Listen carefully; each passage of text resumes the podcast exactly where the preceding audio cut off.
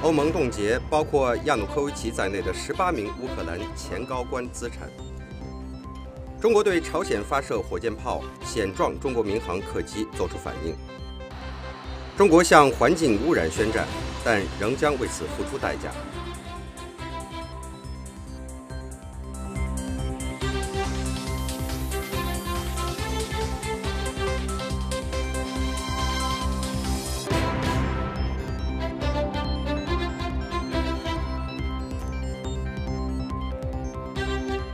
观众朋友好，欢迎您收看美国之音在美国首都华盛顿为您现场直播的 V O A 卫视新闻，我是肖洵。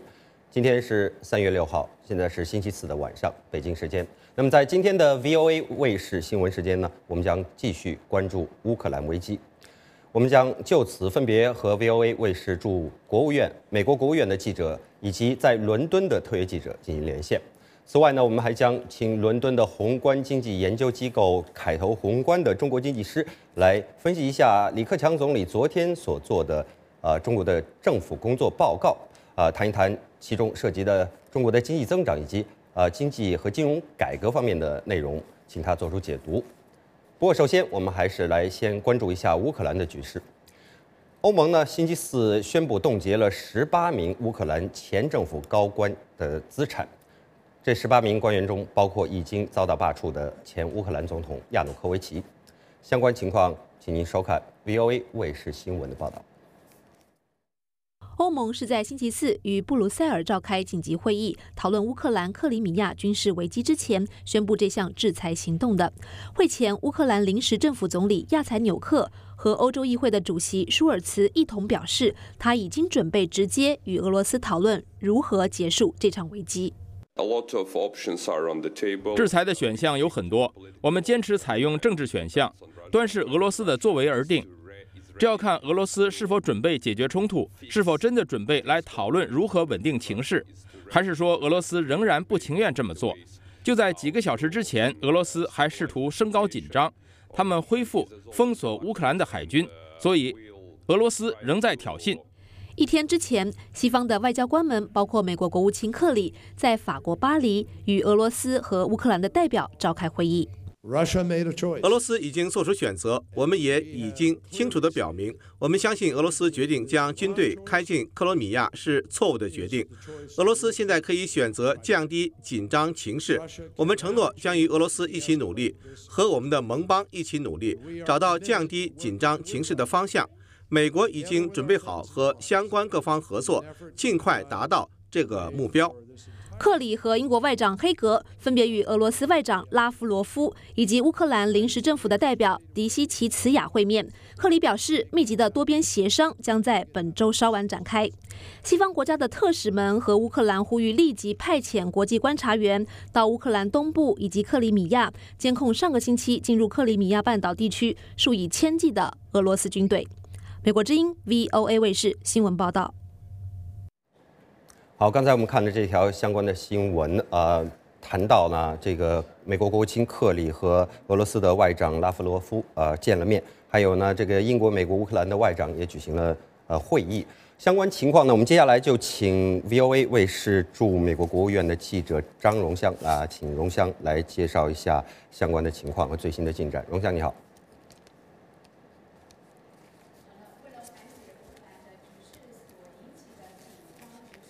美国国务卿克里还有拉夫罗夫见了面，那么包括美国在内的西方国家也同时祭出外交和制裁的手段。那么首先呢，在外交的手段方面，呃，美国国务卿克里和拉夫雷罗夫呢，星期三在巴黎分别见了三次面。克里在会面之后表示，各国外长，包括了俄罗斯和乌克兰外长都同意将继续在未来几天。 密集进行外交磋商，希望缓解局势，并且让这场危机稳定下来。早些时候，美国、英国和乌克兰三国外长呢，也在巴黎举行了布达佩斯协议的签署国会议。那么，呃，根据一九九四年布达佩斯安全保障备忘录，美、英和俄罗斯同意要支持乌克兰的领土完整。不过，拉夫罗夫呢，并没有参加这一次的会谈。 另一方面，西方国家也扬言，如果外交上没有办法取得进展，那么俄罗斯就要付出代价，承担后果。美国驻联合国大使鲍尔星期三接受了美国之音的专访。那么接下来我们就来看看鲍尔大使怎么说。 如果俄罗斯不接受外交解决，美国已经准备好，也采取了措施，加深俄罗斯在政治和经济上所面临的被孤立状态。此外，我们抵制在索契举行的八国集团会议，取消和俄罗斯的军事、经贸双边合作。我们还考虑了其他的制裁措施，来惩罚那些要对侵略行为负责的人。 中国分别和俄罗斯、乌克兰都维持战略伙伴关系，因此这场危机让中国立场尴尬。俄罗斯希望寻求中国的支持，不过习近平在和普京的通话当中强调政治解决，并且支持国际的外交斡旋。小寻，好的，荣笑啊，请你介绍一下另外一方面的一个情况，就是我们知道。 嗯，在北京呢，昨天呢，中国的全国人民代表大会的这个会议，昨天在北京召开了。那么，呃，昨天引人关注的一方面的一个情况呢，就是中国宣布说要增加这个国防方面的开支，引发了外界的关注。那么，美国方面对中国增加国防开支有什么样的回应？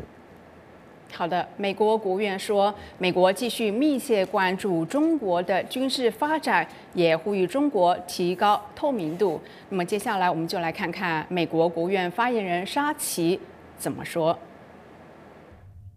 我们当然已经看到了这些相关的报道。我们鼓励中国把军事发展用在有助于维持亚太地区和平与稳定的事情上。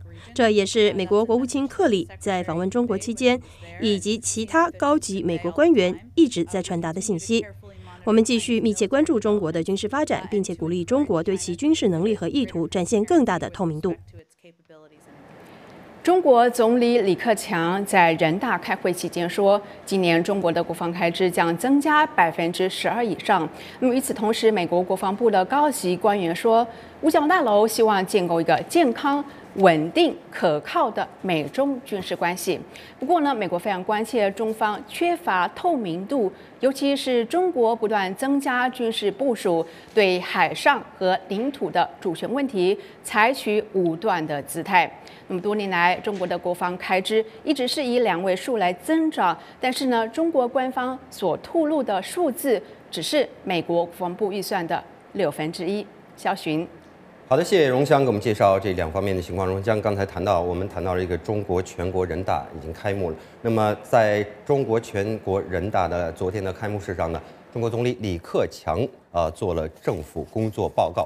政府工作报告中的这个看点就是集中在这个呃中国在今年接下来一年的这个经济发展啊、呃、中的这样一个目标，还有呃在哪些方面会做出一些这个改革呃和改进。那么就此呢，我们现在就和呃在伦敦的宏观经济研究机构凯投宏观的中国经济分析师王秦伟先生进行连线，请王先生啊、呃、王秦伟呃介绍一下这个李克强昨天的这个。 政府工作报告当中提到的中国今年的政府呃，中国今年这个经济增长目标这方面的事情，先来谈一下看法。王先生你好，哎你好，嗯呃，从总体来看呢，政府工作报告的内容基本上符合预期，嗯，经济增长的目标呢设定在了 七点五 左右，与去年一样。但值得关注的是，从这个报告的具体表述和内容来看呢。 呃，我们感觉政策制定者可能已经对经济增速的关注已经降低了，更着重于强调这种经济增长的质量以及就业的稳定。呃，也就是说，这种经济增长的目标呢，可能比以往要更为灵活，是围绕 七点五 百分之 七点五 左右的一个区间，而不是呃保持在 七点五 这样一个底线。呃，最重要的是可是就业的呃情况，只要就业稳定，那么我们觉得这政策制定者可能较低的增长率也是可以接受的，尤其是在今天的财政部长楼继伟在新闻发布会上所说的，如果就业目标能够达到的话，那么经济增速在降。 降到 七点三、七点二 都不是问题，呃，所以目前来看，今年的工作重点，我觉得可能仍然在结构性问题上，可能政策制定者将继续保持略微较紧的这种流动性政策，加强对这种影子银行以及地方政府债务债务的监管，来逐步降低这种经济对货币信贷的过度依赖。 嗯、呃，这样看来的话，那么经济可能会会逐步减缓。我们预计今年的经济增速可能在 七点三 左右。嗯。七点三左右啊，对，这外界对于这个七点五左右这样一个表述啊，呃，就是有纷纷纷有各各各种各样的这样一个猜测。刚才您做这个解释，呃，我们大概已经知道，就是说中国在这方面不想呃有太这个死的这样一个底线。 想跟这个情况来定。那么，呃，在昨天这个工作报告中，政府工作报告中呢，呃，李克强总理有没有提到这个相关的，比如说经济方面还是金融方面的一些改革的举措？您给大家介绍一下。呃，在政府工作报告中呢，提到了一大部分也是关于改革的，尤其是，呃，基本上内容来看呢，与去年年底的这种三中全会呃基本上相符。但是具体来看呢，我们可能觉得有几个方面是今年的重点，比如说金融改革方面的内容最为突出。呃，可能我们会看到这种存款保险制度的建立，呃，这样会有助于推进这种存款。 呃，利率市场化的进程，呃，另外，呃，也有迹象显示，可能今年会发起，比如说由民间资本发起的这种中小型银行的金融机构，呃，那么在财税方面呢，我们可能会继续看到这种呃营改增呃试点的扩大，进一步扩大到通信业，呃，将有继续呃。 有助于这种继续推动这种服务业的发展，但是呢，我们并没有看到这种明显的迹象会有大规模的财政改革，而财政改革可能是基本上是是是非常必要的来解决地方政府政府债务问题的一个一些举一样的一些项举措。是的。 那王先生呢？我看到了外界对于这个您刚提到的金融方面，就是银行的呃这个呃保险。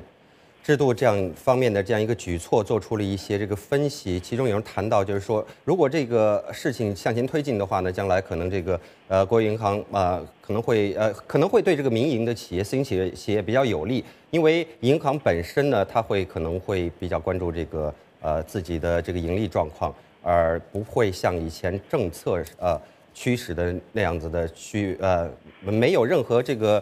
呃，不做任何市场分析的，就向国有呃国有企业进行投资这样的呃事情，再继续发发展下去。您是不是认为有这样的有利的推动作用？还有呢，如果是这样的话呢，是不是在这段时间可能会影响到中国的整体的这个经济的增速？那么政府在这方面呃两方面如何进行平衡？ 呃，我觉得第一方面可能是有道理的，就是在，呃，推动这种存款利率市场化，一方面可以有助于这种改善这种银行的竞争效率，呃，帮助这种资源的有效配置。同时，另外一方面，我们觉得对经济转型也有帮助，因为存款利率的提高呢，将会将呃提高这种较低收入水平的普通居民的这种利率收入。那这样的话，呃，也有利于他们提高这种消费的水平，来有助于这种经济结。 结构的调整，呃，但是同时呢，我们也看到这种，呃，利率市场化，呃，可能是一个比较长期的过程，呃，需要有一定的，呃，需要其他的改革进行进行相相互配套。比如说，如果存款利率市场化向前推进，但是。 国有企业改革之后的话，那么将来这种资源很有可能还会流向这种国有企业以及低效率的企业，呃，因为这些企业可能在呃隐形的得到了这种呃国家隐形的这种帮助。嗯，好，那王先生最后呢，请简单再介绍一下，您在呃在昨天这个政府工作报告当中，在政府的财政预算方面有没有什么看点？嗯。 呃，从目前我们觉得，可能对于政府这种财政预算的解读，可能不不易于多多较多的关注，而是应该保持比较审慎的态度，因为目前来看，这种预算的财政。 财政的很多大量财政行为，并不在预算之内，而是在预算之外。呃，比如说是通过这种地方政府的这种、呃、在影子银行的这种借款来完成这种基础建设的项目。所以，呃，这种官方的这种预算数据，并不能表明这种财政政策的在实际中的这种力度。所以，更多的我们要看这种地方政府的这种借款是否能够呃，在一个比较合理的范围之内。 好，谢谢王秦伟先生给我们做的分析啊、呃。那么稍后回答呢，我们将和 V O A 卫视驻伦敦的特约记者进行连线啊、呃。那么江静玲呢将会带您关注一下这个欧盟方面呃对乌克兰提出什么样的这样一个援助，以及欧洲的舆论对于中国昆明发生的这样一个暴力事件有什么样不同的看法。稍后回来。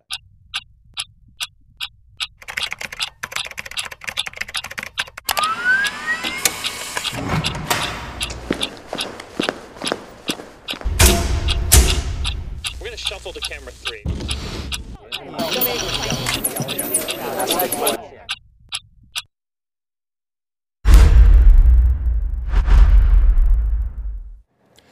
好，各位，您收看的是 V O A 卫视新闻。那么，在这个小时的新闻的一开始呢，我们为您介绍了说，这个欧盟方面已经冻结了前乌克兰十八名高官的这个资产。 另外一方面呢，呃，还有呃，这个欧盟昨天也宣布要为这个乌克兰提供啊一百一十亿欧元的这样一个经济援助，呃，那么欧盟领袖今天会达成什么样的这样一个新的决定，或者是呃采取什么样的举措？欧盟对于克里米亚或者是这个乌克兰的危机到底有什么样着力点？接下来我们请呃 V O A 卫视在伦敦的特约记者江静玲，请静玲来介绍一下相关的情况。静玲你好。 啊，肖巡你好啊！啊，是的，欧盟领导人今天在布鲁塞尔啊，就这个乌克兰危机举行这个紧急磋商。那么与会的领袖呢，将讨论如何对啊。呃 俄罗斯在乌克兰的这个克里米亚半岛部署部队做出回应。呃，预料乌克兰的临时总理呢，呃，也会出席今天的会议。那么今天的峰会呢，是由呃德国总理梅克尔来领导主持。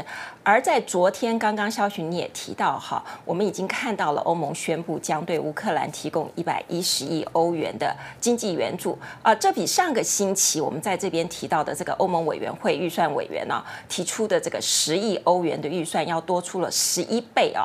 可以看出这个乌克兰危机对欧盟啊有多么的迫切与重大啊！但是欧盟对乌克兰危机到底有多大的着力点？那么今天的领袖会议中啊，是否能够达成什么样呃具体又有效的共识？ 这恐怕又是另外一个问题啊！呃，目前的情况是在欧盟的二十八个国家当中，大部分曾经经历过这个前苏联统治的呃东。 欧的成员国呢，呃，都呼吁对俄罗斯要进行严厉的制裁啊、呃。但是以德国为首，呃，和俄罗斯有巨大经济连结关系的成员国，包括了啊、呃，在伦敦金融中心有许多俄罗斯投资的英国，和二零一一年才跟俄罗斯签署了十二亿军售合同的法国啊、呃，这都主张透过这个呃调停和对话的方式来解决问题。嗯、所以到目前为止，我们看到的是一个呃，对俄国入侵克里米亚半岛。 岛和克呃这个乌克兰危机感到焦虑万分啊、呃，但如何制裁莫斯科啊、呃、内部意见却分歧不一的欧盟啊，那么实际上啊、呃，在本周稍早，这个欧盟的呃外交和安全政策的高级代表呃 Ashton 已经提出了一份制裁俄罗斯的草案，那么其中包括这个终止欧盟和俄罗斯的这个定期双边会谈啊、呃，还有冻结俄国的资产、停发高官签证等等。 呃，但是从欧盟自身这个意见不一的情况看来，呃，一般预料，呃，即使欧盟今天做出什么决定，但也不太可能这个呃发出一个强力的制裁俄罗斯的一个方案。所以换言之，这个影响力恐怕是十分有限的啊。肖巡。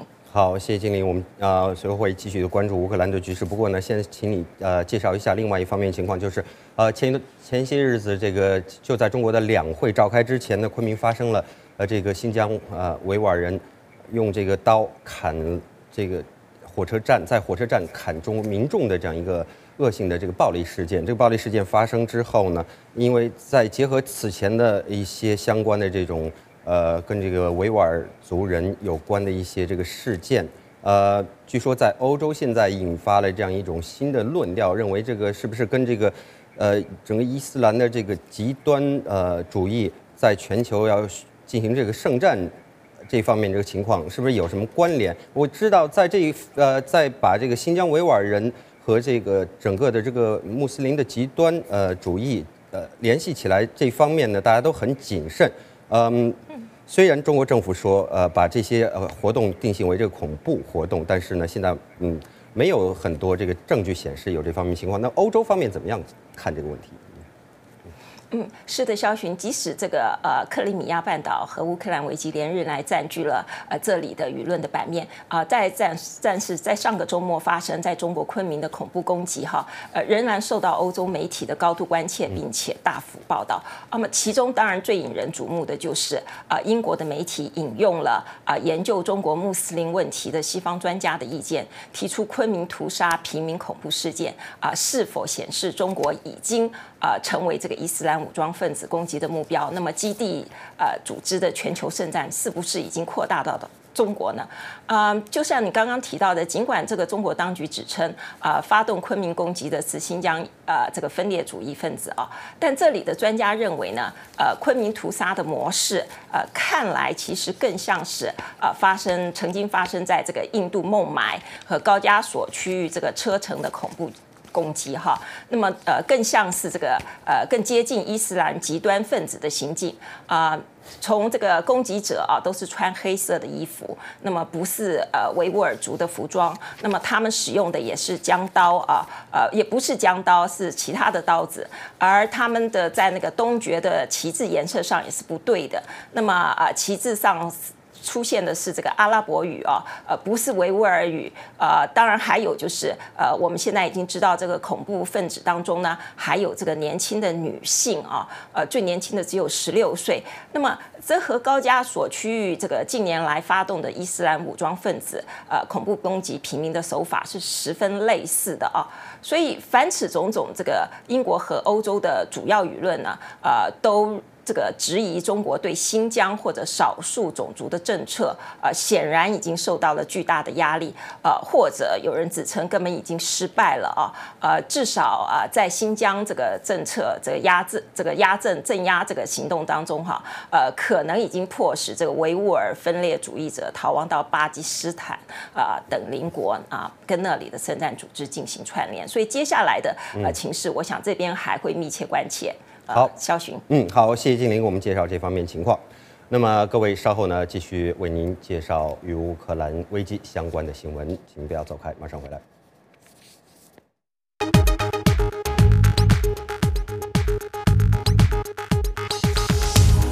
We do not recognize this. What if he does his political wires? That's not my job.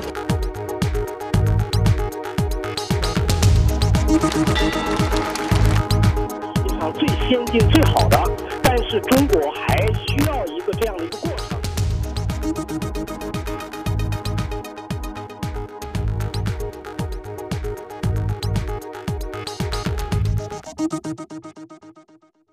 欢迎继续收看 V O A 卫视新闻。美国官员和国会的议员强烈的支持乌克兰自主，提供基辅所需要的经济方面的援助。 同时呢，也不排除一旦乌克兰危机恶化的话，对俄罗斯展开制裁行动。接下来呢，请看美国之音记者包曼发来的报道。包曼的报道说，奥巴马政府呢将继续敦促以外交协商化解俄罗斯入侵乌克兰的危机。请看报道。在俄罗斯包围乌克兰军舰，疑似俄罗斯军队解除乌克兰空军基地武装，以及支持俄罗斯的抗议者占领乌克兰政府大楼之后。 乌克兰的紧张情势再度升高。星期三，在克里米亚，武装人员持枪警告联合国特使，还有群众示威抗议欧洲安全合作组织的代表团。在华盛顿，参议院赫尔辛基委员会主席参议员本·卡尔丁谴责俄罗斯。 It is clearly aggression on the Russian part. 很明显，俄罗斯的侵略行径引发了危机，不仅仅针对乌克兰，也是对整个地区的威胁，这攸关各方的重大利益。 美国与欧盟希望通过援助承诺以及强有力的口头支持来帮助乌克兰临时政府。美国国防部部长哈格尔在参议院作证时说：“这是需要睿智、稳定和坚强的领导的时刻，也是我们与乌克兰人民站在一起支持他们领土完整与捍卫主权的时刻。美国正在这么做。”美国驻联合国大使萨曼莎·鲍威尔在接受美国之音乌克兰语组采访时说：“俄罗斯必须停止军事升级行动，接受各方监督。” Ultimately, the future of Ukraine. 乌克兰的未来取决于乌克兰人民，不是外来势力所能主导的。目前的挑战是，俄罗斯不愿意与乌克兰政府直接对话，或者接受国际社会提供的协商机会。俄罗斯表示，这么做是为了保护俄罗斯人。莫斯科认为，新乌克兰政府是非法政权。俄罗斯官员说，进入克里米亚的部队是当地防御部队，但这种说法遭到了奥巴马政府的驳斥。很清楚，那些都是俄罗斯部队。 美国国会议员同声谴责俄罗斯入侵乌克兰，也有部分议员怪罪是奥巴马政府太过软弱和天真，才导致俄罗斯的入侵。参议员麦凯恩说：“奥巴马总统不了解普京，不知道他的野心，他不明白普京是个一心想重建苏联帝国的克格勃，这是荒谬的指控。”民主党籍参议员莫菲为奥巴马政府辩护。 普京二零零八年挥军格鲁吉亚时，美国是由共和党总统主政。许多共和党议员认为当时的外交政策非常强硬，但是普京做了一样的事。尽管部分的国会议员希望不需要动用对俄罗斯的制裁，美国两党领袖都在推动对俄罗斯官员、银行和政府部门的制裁行动。众议院外交事务委员会主席、共和党籍的议员罗伊斯说，制裁的主要目的是要促使俄罗斯停止他所称的军事侵略行为。 美国之音 V O A 卫视新闻报道。另外一方面呢，呃，美国的国会的有一些议员也担心说，如果美国和西方西方国家对乌呃俄罗斯的这个行为不采取强硬的回应的话呢，呃，中国是不是可能会以俄罗斯为榜样，将来会动用军力来应对和邻国之间的领土纠纷？与此同时呢，中国的国家主席习近平呢告诉俄罗斯总统普京，啊、呃，他表示相信俄方能够 和各方进行协调，推动这个问题得到政治解决。接下来，请看 V O A 卫视新闻的报道。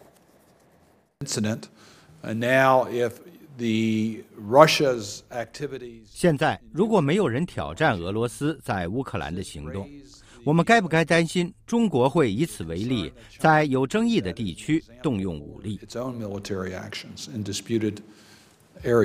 本杰明·卡丁这个星期在美国国会参议院外交关系委员会举行的关于加强美国在东北亚的盟友关系的听证会上提出了这个问题。他是这次听证会的主席。乌克兰领导人曾经表示，上个星期开始，俄罗斯已经向乌克兰的克里米亚派遣了一万六千人部队。 俄罗斯总统普京星期二似乎否认俄罗斯出兵乌克兰，但是他表示不排除动用军力来保护在乌克兰境内的俄罗斯公民的可能性。上个星期六，俄罗斯议会已经向普京授权，允许他动用军队来保护乌克兰境内的所有的俄罗斯公民和士兵。 华盛顿智库美国企业研究所日本问题专家迈克尔·奥斯林在同一个听证会上这样回答卡丁的担忧：不管我们能不能以此推测中国在尖阁列岛问题上是否更愿意铤而走险，并动用军力，我的回答很简单：我觉得趋势已经往那个方向发展了。 奥斯林说，在某种意义上，可能正是美国对中国近年来的行动反应不利，或是没有反应，才导致普京在乌克兰问题上有这样的行动。我想从另一个角度来看这个问题，一样有效。普京看着我们对中国近年来在亚太地区问题上的一些行动所做出的反应，或是反应不利。 我们可能鼓励了他的评判，我们或者整个西方是否会反对他最近的行动？他说，显然中国也会观察美国对这些挑衅行为的反应。美国智库外交关系协会研究日本问题的资深专家希拉·史密斯认为，中国在乌克兰问题上的反应还是比较谨慎的。 在乌克兰问题上，中国似乎显示出对俄罗斯的支持。三月四日晚上，中国国家主席习近平同俄罗斯总统普京通电话，习近平阐述了中方的立场。他指出，乌克兰局势发展到今天，偶然当中有必然。他还说，相信俄方能够同各方协调，推动问题得到政治解决，维护地区和世界和平稳定。我认为，就中国在乌克兰问题上的看法，我们仍然有机会通过联合国与中国直接接触。 我想，我们也应该特别强调中国自己的某些做法。美国国务卿约翰·克里星期二抵达乌克兰首都基辅，对乌克兰新政府表示支持。他还宣布向乌克兰提供十亿美元的贷款。但是，有美国专家担心，美国在乌克兰问题上并没有太大的影响力。V O A 卫视饲养人鱼洋华盛顿报道。那么，近期呢，欧洲天然气的价格上升了，原因呢是人们担心 俄罗斯和乌克兰之间的这个对峙会影响到天然气将来的供应，由此呢可能会拖慢欧洲经济复苏的步伐。但是，美国之音记者李德威尔从伦敦发来的以下的报道说呢，这不是欧洲能源供应的呃一第一次受到这一类冲突的影响。有关的官员呢，则表示他们现在比过去更有所准备。请看详细报道。 俄罗斯提供欧洲所需天然气的大约四分之一。乌克兰处于俄罗斯和欧洲中间，因此，英国牛津能源研究所高级研究员西蒙·皮拉尼指出，任何可能发生的地区冲突都将对这条至关重要的能源供应线产生直接影响。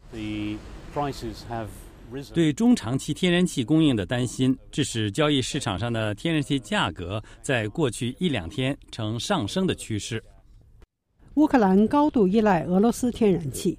俄罗斯天然气工业公司说，从下个月开始将提高对乌克兰出口天然气的价格。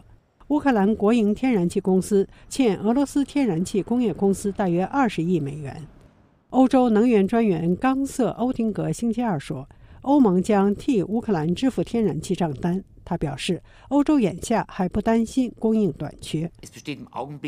目前，欧盟各成员国的天然气供应情况良好。今年是暖冬，我们的存货比去年充足，各国都有存货。二零零六年和二零零九年，由于在价格问题上争执不下，俄罗斯切断了对乌克兰的天然气供应，导致欧洲出现天然气短缺。寒冬和储存不足引发天然气价格猛涨。欧洲现在不像过去那样高度依赖乌克兰作为进口俄罗斯天然气的中转国了。 二零一一年十一月开通的北溪管道可以使天然气经波罗的海海底直接送入俄罗斯最大的欧洲客户德国。二零零九年的冲突使人们意识到俄罗斯乌克兰冲突会影响天然气管道的正常运作，因此中欧和东欧在这方面也都做了很多工作。这其中包括穿越黑海海底的南溪项目。南溪管道计划于二零一五年开通， 二零一八年满负荷运转。 大约能满足欧洲需求的一半。然而，俄罗斯出兵克里米亚导致莫斯科和欧洲之间敌意不断加深。莫斯科否认出兵克里米亚，欧盟威胁将采取尚未具体说明的制裁措施。俄罗斯是否会把中断对欧天然气供应作为报复手段呢？皮拉尼认为这种可能性不大。俄罗斯天然气工业公司是一个商业公司，必须赚钱。他希望向欧洲客户输送天然气。 分析人士说，目前的紧张气氛可能会促使欧洲加倍努力寻找替代能源供应，减少对俄罗斯的依赖。接下来，我们再看一则有关这个美国的亚太战略方面的呃报道。美国国务院和国防部的官员在美国国会举行的一次听证会上指出，美国日本同盟是亚太和平以及繁荣安全的基石。 他们再次表示，美国加强和他在亚洲的盟友的关系，并非是针对中国。美国国防部的官员还表示，美国有财力推进在东北亚的盟友关系，并且保持美国在亚太地区重要的军事力量地位。他们还表示，尽快的缓解日本和韩国紧张关系会符合美国的利益，有助于加强美国在亚洲同盟的力量。 接下来，请看 V O A 卫视新闻报道。美国国务院负责东亚和太平洋事务的助理国务卿丹尼尔·拉塞尔这个星期在美国国会参议院外交关系委员会举行的关于加强美国在东北亚的盟友关系的听证会上，强调美日同盟的重要性。 美日同盟是亚太地区和平和繁荣的基石。没有美国和日本强大的伙伴关系，我们无法完成国家目标。他同时也表示，美韩同盟是东北亚稳定与安全的关键。美国国防部负责东亚及亚太安全事务的副助理部长大卫·赫尔维在同一个听证会上表示，美国与日韩的盟友关系是奥巴马总统亚太再平衡的重要支柱。 我们的盟约关系和其他伙伴关系仍然是保护我们在亚太地区的利益和完成我们在该地区安全目标的基石。这就是为什么奥巴马总统亚太再平衡战略的一个重要支柱，就是要推动这样一种关键关系的现代化发展和转型。奥巴马政府上台之后，美国调整战略，将重心向亚太地区转移。中国担心这样的调整是为了遏制中国的崛起。拉塞尔和赫尔维两人都强调，美国加强在东北亚的盟友关系，并非针对中国。我们在东北亚和该地区的盟友关系并非针对中国。美国欢迎稳定与繁荣的中国的崛起，并希望中国在加强地区稳定与繁荣和维护国际制度和准则方面发挥更重要的作用。他说，美国与中国在朝鲜和气候变化等问题上的合作非常重要。美国鼓励所有的盟友与中国建立积极和有建设性的关系。赫尔维说，中国经济的强劲发展，在地区的影响力以及军事的全面现代化，给美国带来了机会的同时，也带来了挑战。他强调，美军希望改善与中国军方的关系。在国防部，我们寻求与中国建立一种健康、稳定、可靠和持续发展的两军关系。这种关系支持并服务于双边关系的整体发展。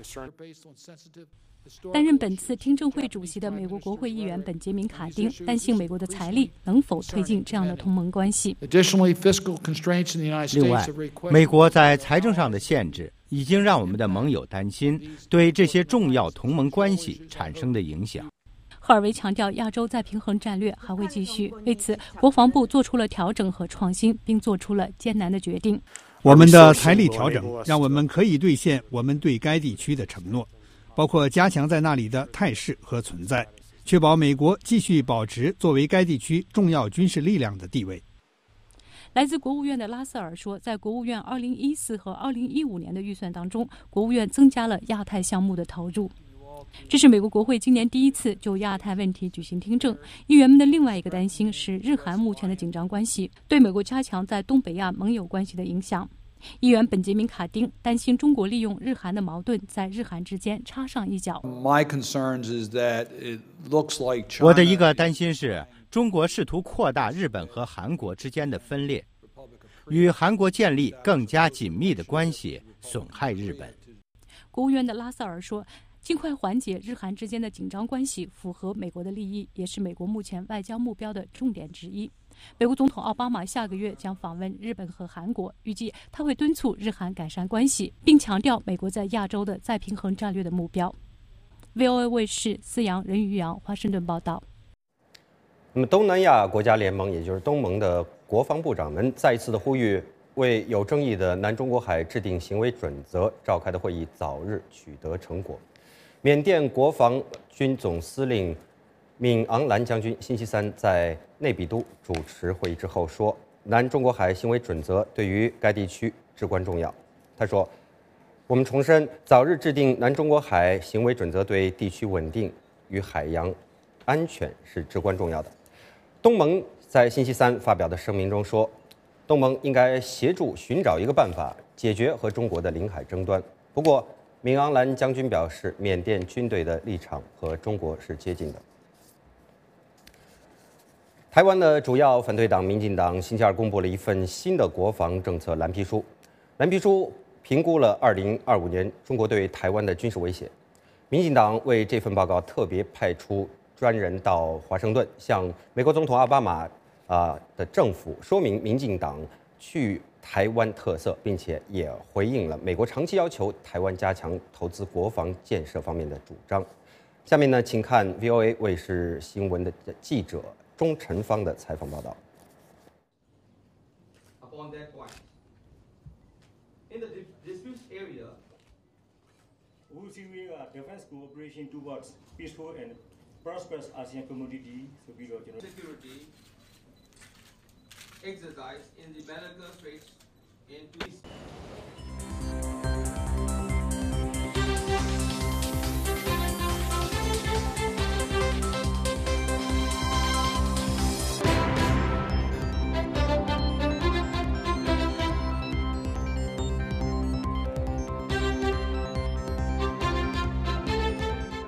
民进党政策会主任兼驻美代表吴钊燮和民进党国际事务部主任刘世忠星期三在华盛顿的记者会上说明此次与奥巴马政府官员和智库学者交流意见的结果。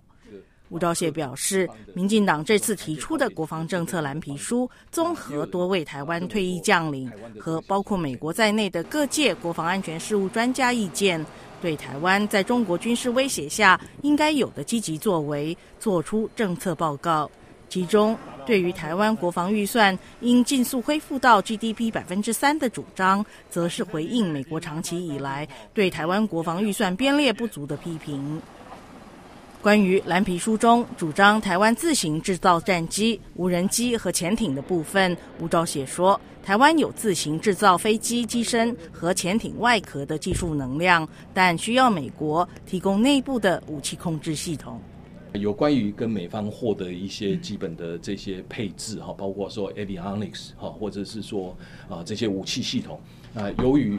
呃，我们这次来跟美方的意见交换，也是觉得说，由于这个不是整个 platform， 不是整个平台啊，整个平台的话，它的敏感度会很高。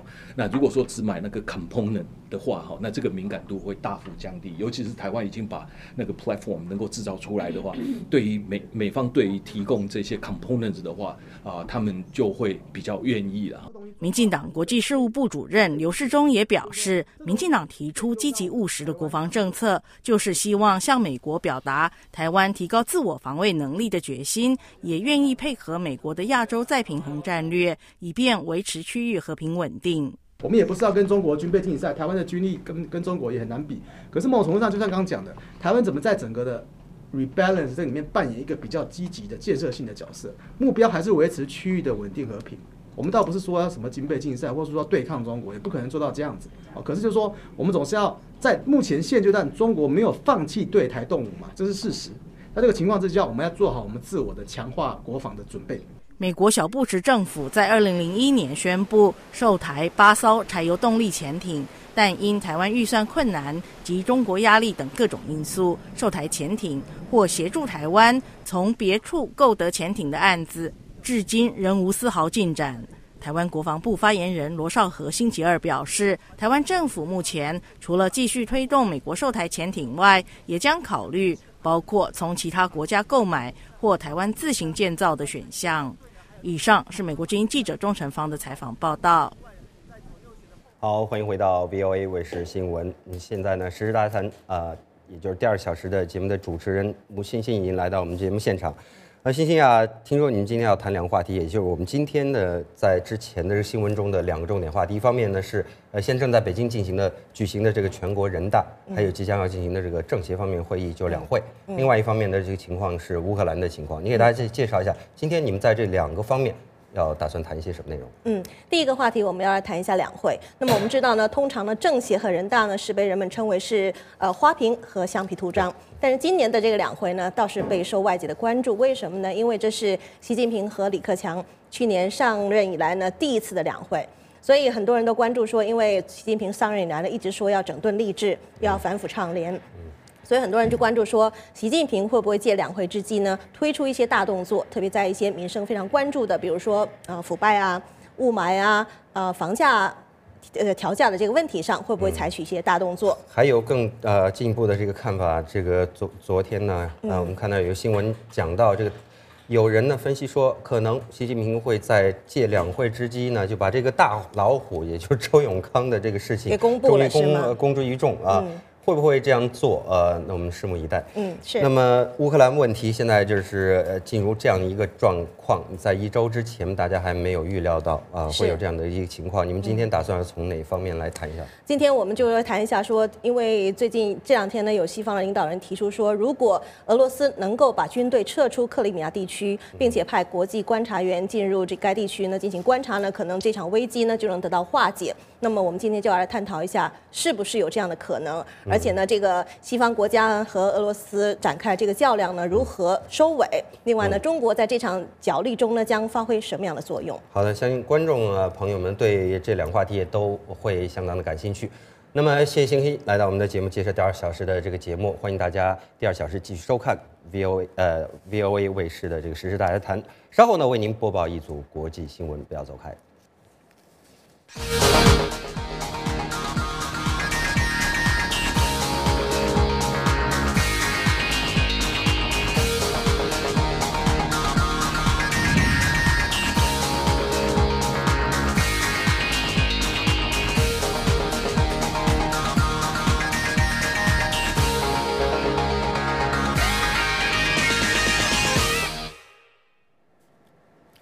欢欢迎继续收看美国之音 V O A 卫视新闻。接下来是一组国际新闻。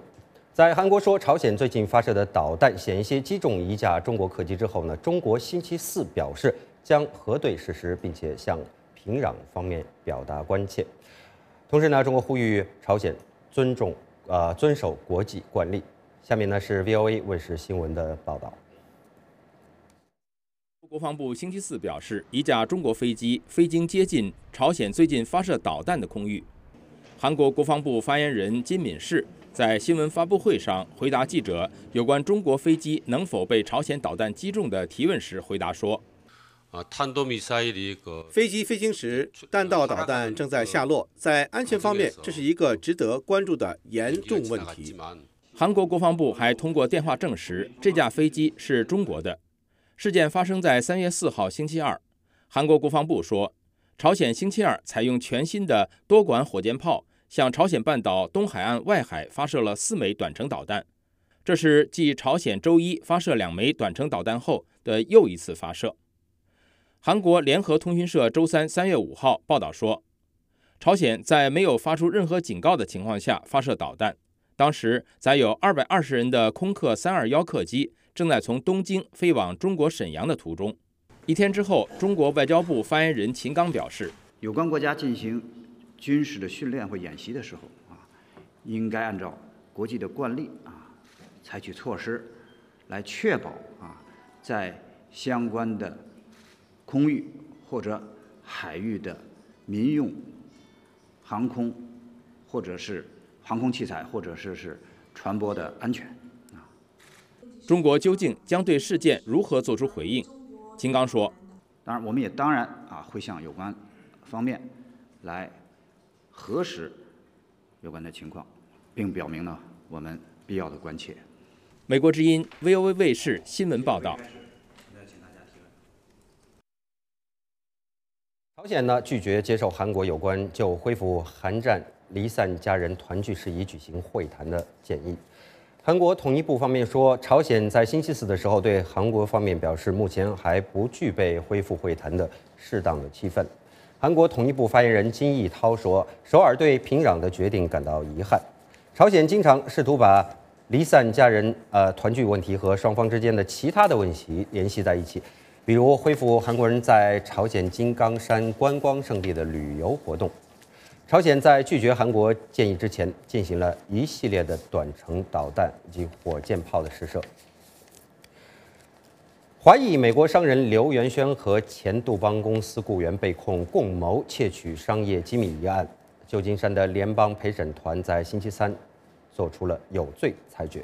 五十六岁的美籍华商刘元轩和七十八岁的前杜邦公司的工程师米洛勒被控经济间谍罪。 成立，两个人除面临十五年到二十五年不等的刑期之外呢，还将面临被处以巨额的罚款。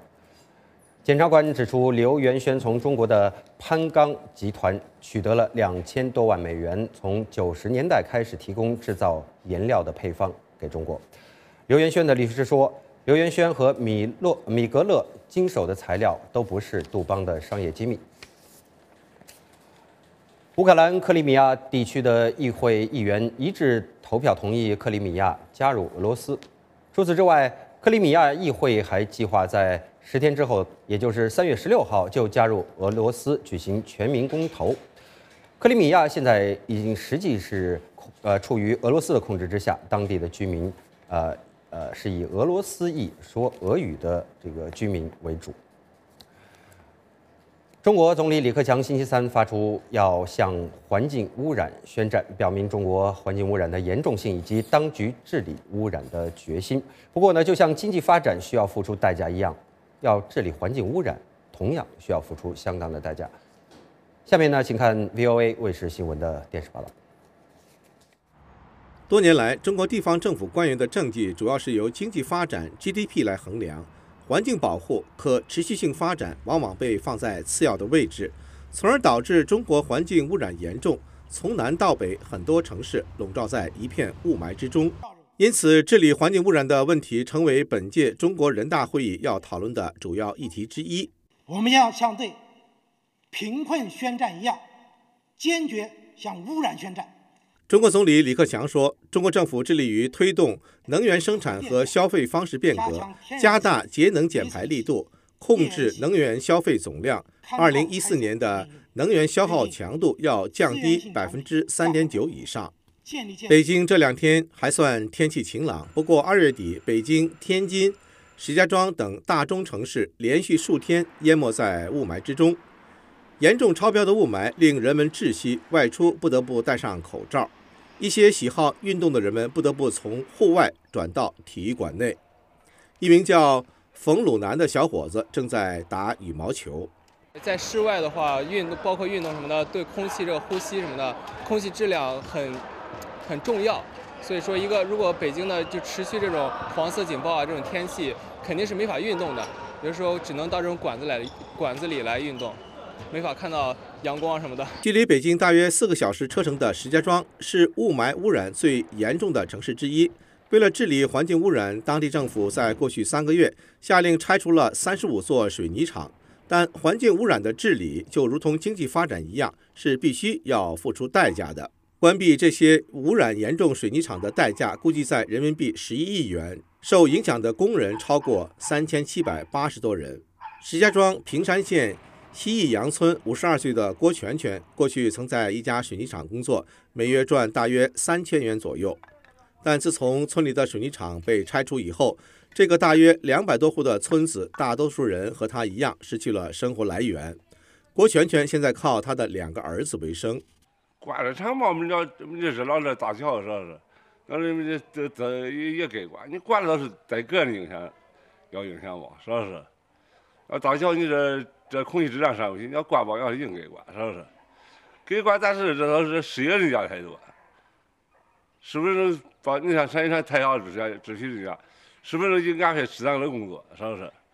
北京师范大学社会发展与公共政策学院副院长张强说：“仅仅关闭一些工厂是远远不够的。” 我们一定要是一个立体的一个一个一个所谓的改变，因为你的立体改变就是说，你不仅仅说你要去从上而下的去行使一套说我们监管的责任，我们用一些比较刚性的措施，我们要有一些后墙不倒的这些这些惩罚措施，我们还要有更多的是说我要激励全社会说，我们在这样的一个发展阶段，如果我们要突破，对不起，我们都要有社会共识，每个人都要去有有这个权利要求干净空气，同时你要付出一点代价。不过，分析人士说，面对治理污染带来的巨大 经济代价，中国在向污染宣战和治理的道路上还要有很长一段路要走。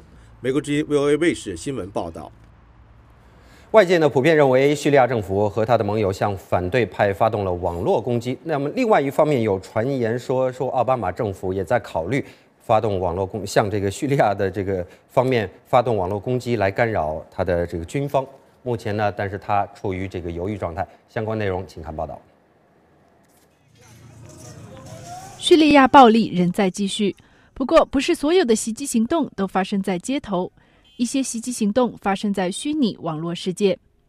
电子前线基金会花费了两年多时间研究针对叙利亚持不同政见和反对派人士的间谍软件。这个组织的全球政策分析家伊娃·盖尔培林通过 Skype 告诉美国之音，叙利亚总统阿萨德的政府以及他们的支持者要对此负责。 这些程序由一些范围很小很小的机构所操纵，对他们进行间谍活动最有利的人就是阿萨德政权。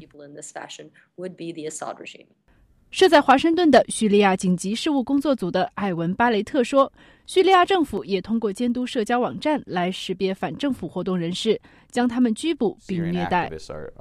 叙利亚活动人士相信政府这样做，这些人就是这样遭到了拘捕。 如果不是通过网络间谍活动，政府是不可能掌握这些情况的。有报道说，奥巴马政府正在讨论利用网络攻击来扰乱叙利亚军方的行动，特别是针对平民的轰炸。巴雷特说：“其实这是一种能够减少生命损失的低成本方式。即使我们能够将针对平民的轰炸行动推迟一个星期或两个星期，我认为这也是一个不小的成就。” 美国过去针对伊朗核设施用网络病毒或其他方式进行过网络攻击，但是美国情报领域一些人认为这种行动的成效有限。巴雷特说，他们的机构二零一二年曾经要求国家安全委员会向叙利亚发动网络战争，但是遭到拒绝。 这并不意味着他们没有运用某种网络战术，他们可能认为没必要让外界知道他们做些什么。我们和国务院、国家安全委员会都有过接触，他们都表示现在不准备采用这种行动。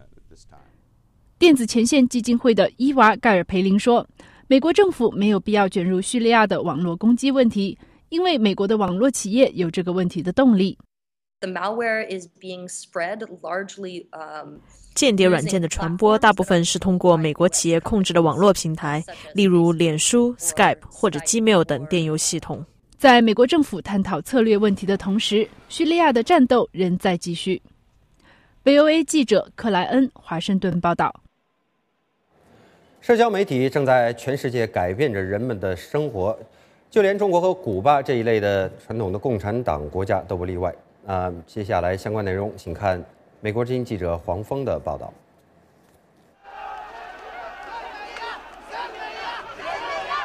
二零一一年开始的阿拉伯之春运动，由于成功推翻了四个国家的独裁政权而备受瞩目。埃及的示威浪潮导致穆拉巴克下台，结束了他长达三十年的统治。而导致这一独裁政权倒台的重要因素之一是，成千上万的年轻人把社交媒体、脸书和推特当作武器，号召并联络民众掀起革命浪潮。二零零九、二零一零年的时候，如果你跟出版商或者智库的人说因特网会在埃及带来变革，人们会笑掉大牙。真的，他们觉得这种想法很疯狂。 艾米丽·帕克是新美国基金会的高级研究员，她曾是《华尔街日报》记者，并曾担任过前美国国务院的政策顾问。帕克的新书《现在我知道我的同志们是谁》来自地下因特网的声音，讲述了社交媒体如何改变人们的心理与生活，包括中国。 自从有了因特网，中国政府就再也无法完全控制信息的流动了。这是一个很大的转变。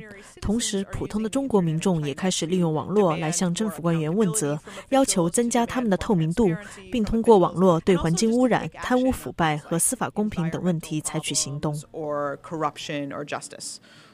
帕克还说，社交媒体在中国的另一重大意义是让原本被孤立的人们找到了同伴，并意识到自己并不孤单。从小到大，你都是从政府的媒体机构得到讯息，而你并不总是同意政府的所作所为，但是你不知道其他人是否和你想的一样。突然，你有了网络，并且发现原来有这么多人和你志同道合。我觉得这改变了人们对生活现实的认识。 今年一月，中国互联网信息中心发布的报告显示，中国的网民人数达到了 六点一八亿，互联网普及率为 百分之四十五点八， 而手机网民规模达五亿。然而，作为世界第一人口大国的中国，网民仍然与外界隔离。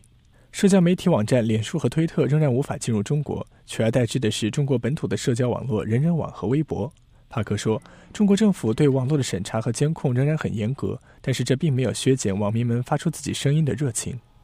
中国网民在躲避网络审查方面特别有创意。你知道，他们故意用错别字，或者是编些有趣的词组，还有一些内幕笑话，真的挺赞的。帕克认为，隔离、恐吓和冷漠是中国、古巴和俄罗斯政府控制民众的主要手段。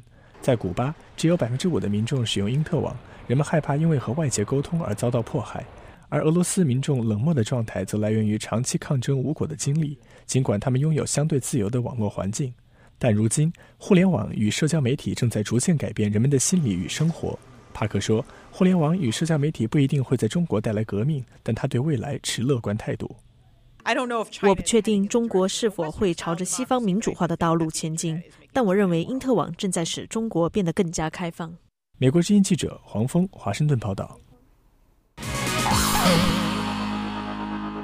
大家好，欢迎来到 O M G 美语，我是白洁。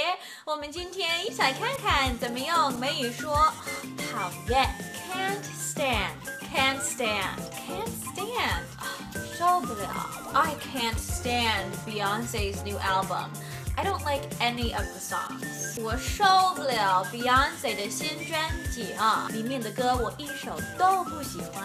Not a fan, not a fan, not a fan. 不喜欢，不是某事的粉丝。You're not a fan. O M G, you're crazy. I can't stop listening. I love her new album. 你不喜欢啊？天哪，你疯了！我百听不厌，我爱死她的新专辑了。I hate, I hate, I hate. 不喜欢 ？No, I'm not a fan. I hate all pop music. I love country music forever. 不喜欢，我讨厌流行音乐，我最爱乡村音乐。O M G, I can't stand country music. Ugh, not a fan. 天，我可受不了乡村音乐，绝对不是乡村音乐的粉丝。好，请评论告诉我 ，Which type of music do you like the best? Pop music or country music? Do you like Katy Perry or Taylor Swift more? Or do you just hate them all? Ah, I can't stand it. Okay, bye bye. 好，感谢您收看 V O A 卫视第一个小时的节目。那么接下来我们把时间交给第二小时的两位主持人吴欣欣还有林森，请他们为您主持《时事大家谈》。谢谢肖群。嗯 各位观众朋友，大家好，欢迎继续收看美国之音 V O A 卫视在三月六号星期四为您现场直播的《时事大家谈》节目，我是吴欣欣。各位观众，大家好，我是林森。中国两会开幕，两会期间，习近平在社会最关注的三大热点问题——腐败、雾霾、房价方面，是否会有大动作，吸引了各方的目光。 另外，乌克兰的局势目前成为举世瞩目的热点。西方领导人提出，如果俄罗斯将军队撤回克里米亚的军基地，并允许国际观察员进入该地区，乌克兰的危机就可以得到解决。那么，乌克兰危机产生的深层原因是什么呢？乌克兰的危机何去何从呢？嗯，这就是我们今天时事大家谈要关注的两个话题。我们的呃热线电话仍然开放，请拨打我们的热线电话四零零幺二零零五五幺参加我们的节目。 四零零幺二零零五五幺。不过，我们首先还是来关注这个小时的重要的国际新闻。首先关注的是美国五大报纸的头版头条，《纽约时报》第二名艾滋婴儿身上的病毒被成功的消除。欧盟冻结了亚努科维奇以及其他十七名乌克兰官员的资产。美国希望通过大幅度的增加天然气的生产来遏制俄罗斯。在《华盛顿邮报》方面。 美国的盟国逐渐对俄罗斯采取强硬手段，其中包括提供乌克兰更多的经费。二零一六年美国总统大选，共和党缺乏声势领先的参选人。我们再来看今日美国报，签署民权法案的林登·约翰逊总统的政策顾问期望奥巴马总统对国会更加强硬。今日俄罗斯电视台谴责旗下女主播在电视上批评俄罗斯出兵克里米亚是为个人造。 造势。在《华尔街日报》方面，超过一千六百名曾有破产或者是犯罪记录的股票经纪人，并没有向主管机关报备。另外，克里米亚将举行公投，决定是否从乌克兰独立并加入俄罗斯。奥巴马将健保法中的某些规定的实施推迟两年。嗯，最后来看的是《洛杉矶时报》，欧盟冻结亚努科维奇以及前乌克兰官员的资产，卷入性丑闻的美国陆军准将。 辛克莱将承认有罪。以上是美国五大报纸的头版头条。接下来介绍其他方面的消息。好的，首先我们来关注一下乌克兰的局势。欧盟冻结了前乌克兰政府十八名高级官员的资产，包括被免职的亚努科维奇总统。一共有二十八个成员国的欧盟星期四清晨宣布了遭到制裁的前乌克兰官员的名单。 欧盟于星期三晚间作出决定，惩罚侵吞国家资产的前乌克兰官员。 亚努科维奇的儿子、他的前司法部长以及其他几名政府部长也被列入被冻结的资产人员名单。亚努科维奇上个月逃离了乌克兰，此前乌克兰爆发了示威活动，抗议亚努科维奇决定接受俄罗斯经济援助，而抗议活动演变为致命的暴力事件。与此同时，旨在缓解乌克兰克里米亚半岛危机的新一轮的外交活动将于星期四展开。 欧盟成员国的领导人将在布鲁塞尔举行会谈，考虑可能对俄罗斯实施的制裁措施。美国国务卿克里将于星期四在罗马会见俄罗斯外长拉夫罗夫。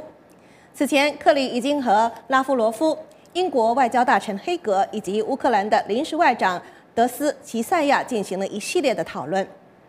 在星期三的一系列谈判中，拉夫罗夫与德斯齐塞亚没有进行面对面的对话。 克里表示，他并未期待双方直接会谈。我们再来关注朝鲜半岛。朝鲜拒绝接受韩国有关就恢复韩战离散家人团聚事宜举行会谈的建议。韩国统一部说，朝鲜星期四对韩国表示，目前还不具备恢复会谈的适当的气氛。韩国统一部发言人金义涛说，首尔对平壤的决定感到遗憾。朝鲜经常试图把离散家人团聚问题与双方之间的其他问题联系在一起，如 恢复韩国人在朝鲜金刚山观光胜地的旅游活动。三年来，离散家人团聚活动在上个月短暂的恢复。上个月的离散家人团聚是在罕见的双方高层会谈以后决定进行的，由此产生了改善脆弱的南北关系的可能性。朝鲜在拒绝韩国建议之前，进行了一系列的短程导弹和火箭试射。 平壤进行导弹和火箭试射，是对美韩联合军演做出的反应。好的，关注一下利比亚的消息。利比亚政府说，尼日尔已将已故的利比亚领导人卡扎菲的儿子萨阿迪·卡扎菲驱逐出境。利比亚总理扎伊丹的办公室发表声明说，萨阿迪·卡扎菲星期四抵达利比亚，目前被拘押在迪里波里的一所监狱之中。卡扎菲二零一一年在民众的起义中被赶下台，随后被打死。 萨阿迪逃到利比亚的南方邻国尼日尔。利比亚政府公布的照片显示，萨阿迪的头发被剃光，身穿蓝色囚服。利比亚说将依照国际法处置萨阿迪。萨阿迪被控在担任利比亚的足联主席期间犯有贪污和武装恐吓罪。阿富汗方面，北约星期四凌晨在阿富汗东部鲁格尔省发动空袭， 炸死了至少五名阿富汗军人，炸伤至少八人。以美国为首的驻阿国际部队发言人说，联军在一次军事行动中误炸阿富汗军人。这位发言人说，目前正在进行调查，以确定这次事故的原因，并对死者家属进行慰问。目前还不清楚这次空袭使用的武器以及袭击的目标。 鲁格尔省的官员说，星期四晚些时候将开会决定如何对这次事件作出反应。在发生这次空袭之际，阿富汗与华盛顿与阿富汗总统卡尔扎伊的关系正处于低点。卡尔扎伊指责造成阿富汗平民死亡的空袭行动。卡尔扎伊目前在伊斯兰进行正式访问，他没有对这次空袭发表评论。 白宫官员说，如果卡尔扎伊不在短期内对有关美军长期驻扎阿富汗的协议表示赞同，美国就将从阿富汗撤出全部的军队。卡尔扎伊定于在四月五日选举后离任。好的，最后我们把目光转向美国。美国的中央情报局针对该机构官员被指以不正当的方式监视负责调查中情局监视项目的国会人员一事进行内部审查。 民主党参议员范因斯坦星期三对记者谈及了中情局监察长所做的调查，并证实了早些时候《纽约时报》和麦克莱奇报业集团的有关报道。范因斯坦是参议院情报委员会的主席，他对中情局的恐怖主义活动遏制及讯问项目进行了为期四年的调查。这一项目是在前总统乔治·布什任内开始实施的。按照参议院情报委员会和中情局的协议， 中情局为情报委员会工作人员提供电脑，以便审阅数百万页的机密文件。据称，中情局的官员在未经授权的情况下检查这些电脑，用这种方式来监视情报委员会人员的活动。议员们说，这一做法违反了协议。中情局局长布伦南星期三晚间发表声明说，他对议员们的错误指称感到极为沮丧。但是，《纽约时报》和麦克莱奇报业集团说， 负责进行内部调查的中情局监察长已将有关的事宜交由司法部处理。嗯，好，以上就是这个小时的重要的新闻。稍后的节目中，我们会带您关注两会期间习近平在社会最关注的三大热点问题，也就是腐败、雾霾和房价上是否会有大的动作。欢迎您锁定收看，休息一下，马上回来。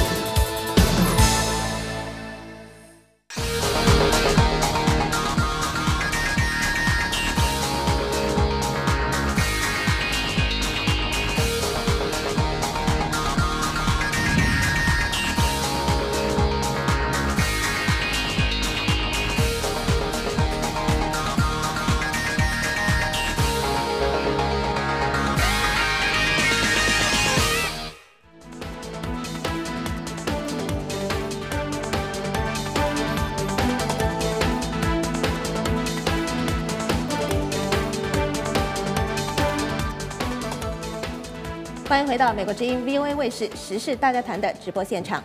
三月三号和五号，中国政协和人大十二届二次会议如期在北京召开。一年一度的两会，事实上是中国各级官员和富豪权势者的斗秀场。但是，二零一四年的两会是习近平和李克强执政以后的第一个两会。习近平执政以后，高调反腐，誓言要整顿吏治。 是否习近平会借两会之机，在社会最关注的三大热点——腐败、雾霾和房价上会有大动作呢？今天我们邀请两位嘉宾来讨论这些话题。第一位呢是在演播室中的美国华盛顿研究机构哈德逊研究所的访问研究员韩炼朝博士，韩先生您好。您好。另外，美国哥伦比亚大学政治学系的客座教授张伯树先生通过视频从新泽西州参加节目讨论。张教授您好。 主持人好，嗯，另外我们的热线电话是一零零呃四零零四零零一二零零五一，我们的电话呢将一直全程开通，希望呢观众朋友们打电话来参与我们的节目讨论。那么首先呢，我们想请人在新泽西州的张伯树先生给我们分析一下，您觉得今年的两会有没有看点？如果有的话，看点在哪里 ？OK 啊，这个问题当然是这个老问题啊，每年这个两会都会开。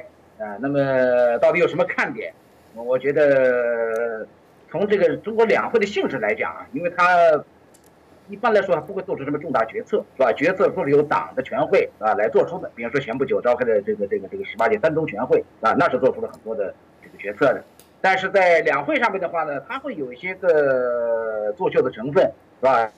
当然也会在一些具体的问题上的话做一些讨论，是吧？那么至于看点的话呢，刚才主持人已经谈到了，是吧？关系国计民生的，是吧？像这个雾霾问题、污染问题、房价问题，是吧？另外，当然这个多年以来形成的腐败问题，当然都是大家关注的要点，啊。但是我想这里面想强调一个意思，就是既然这次两会的话呢是在习近平这样一个班子上台以后，是吧？那么现在一次这个这个第一次这样一个两。 两会是吧？那么检验他们过去一年的工作，另外的话呢，也会有所表示，是吧？我觉得这里面有这样一个背景，大家要看到，就是习近平的话呢，那么这个班子上来以后，是吧？他们在内政外交方面啊，其实确实是有一些个新的想法，是吧？那么从我们的观察来看的话呢，呃，似乎决心还不小啊。比如说加大这个体制内的反腐的力度，是吧？这个加大在民生方面的投入，啊，另外的话呢，在外交层面。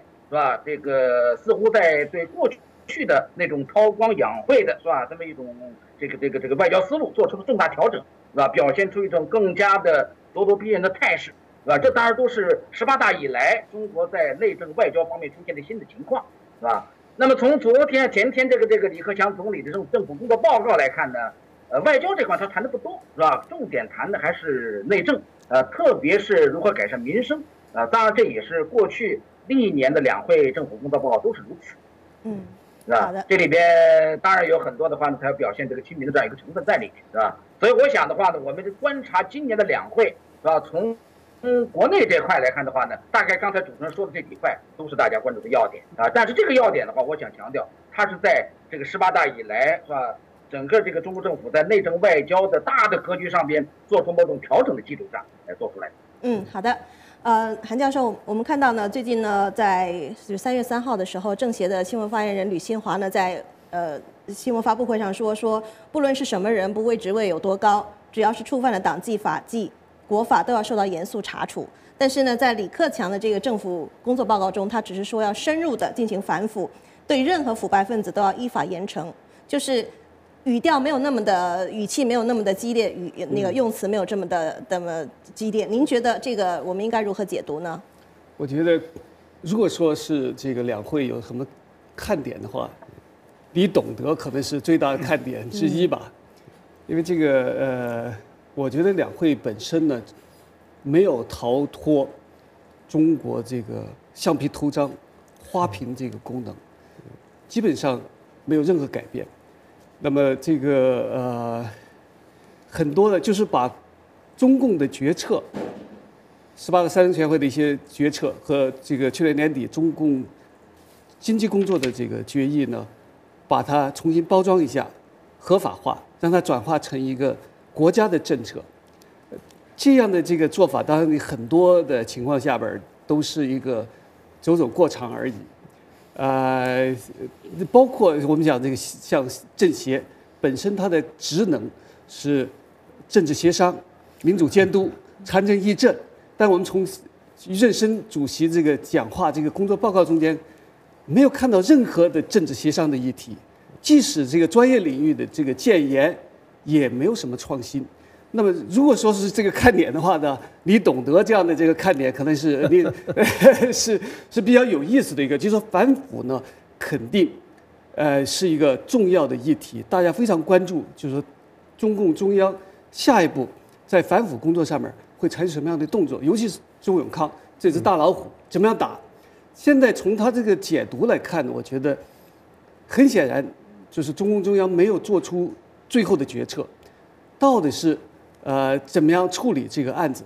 但是这个案子本身，我觉得就是说，从习、王他们开始来反腐这个势头，这个力度还是比较大。就是说，持续那么长时间，可见他还是下了一定决心。但是这个本身呢，即使打了一个周永康，并不能说明这个反腐就取得了成功，因为他在制度上这个反腐的力度。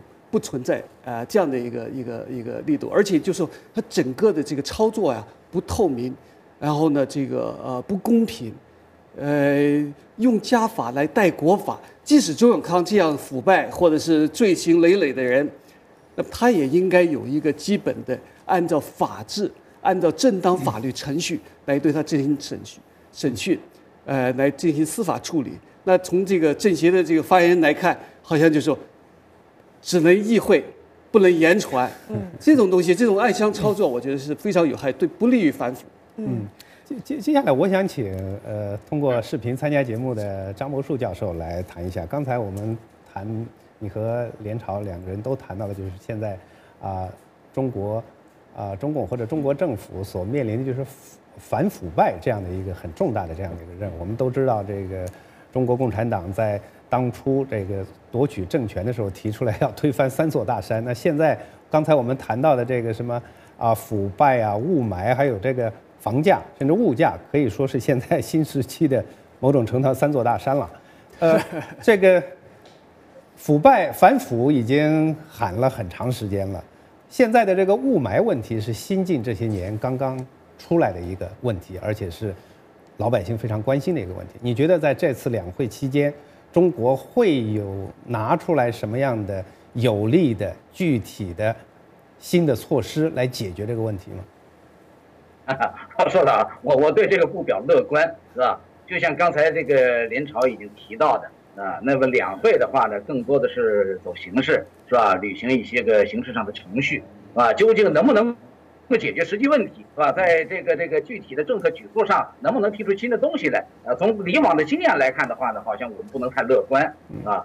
至于说这个腐败，是吧？您刚才谈到的这个问题，的确，这是中国这个多年以来，是吧？我们至少可以说是改革开放三十多年以来，是吧？一个老大难的问题了啊。那么，特别是最近这些年的话呢，可以说它是越演越烈，是吧？这个大家都觉得是积重难返，到了这么一个程度。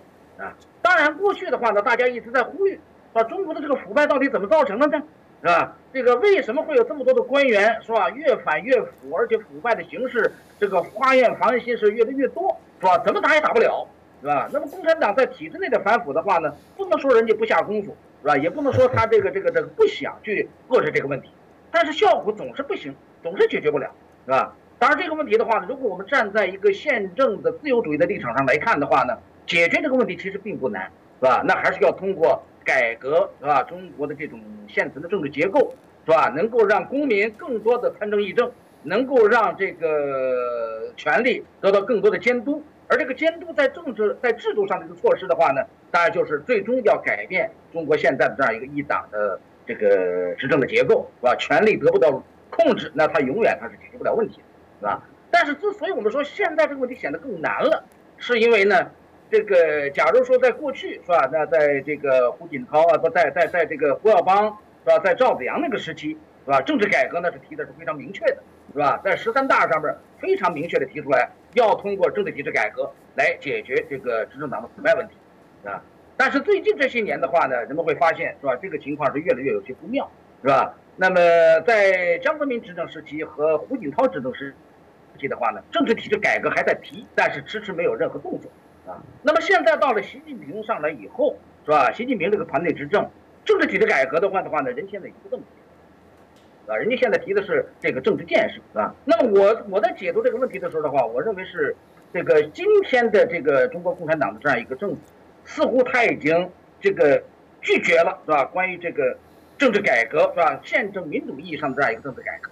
啊，去年一年的反宪政看得很清楚，啊，而且现在的话呢，是在强化这样一个体制。嗯，好的，张教授，我们稍后再请您来跟我们分析。呃，韩先生有一点回应是吗？对，我就是想说这个雾霾啊，这个问题啊，实际上你现在已经超越任何其他问题，成为中国一个最主要的问题，民生、人民大众最关心的一个问题。我上次在这里说，就是中华民族已经到了最危急的关头，它直接危及到人人人民的生命和健康。是，但是呢，你要看。 今这个政治报告，李克强政治报告也，呃，这个政府工作报告也明确的提出来，要重拳出击治理雾霾。但是你从他的具，他也提出了很多具体的措施，包括要很非常非常具体，多少多少的这个这个锅炉要废除啊，什么这这这些东西。但是呢，你要看他的这个预算，今年的这个去年讲治疗治治我治治理雾霾，去年讲了一年，但是他投入的这个资金。 还没有，还比比一二零一二年减少了百分之将近百分之十。今年的这个所谓的治霾的这个预算，跟一九呃二零一二年相比，只增加了百分之百分之五，百分之五的这个资金增加来治疗雾霾，来治理雾霾，显然是大大的不够。但军费的开支呢？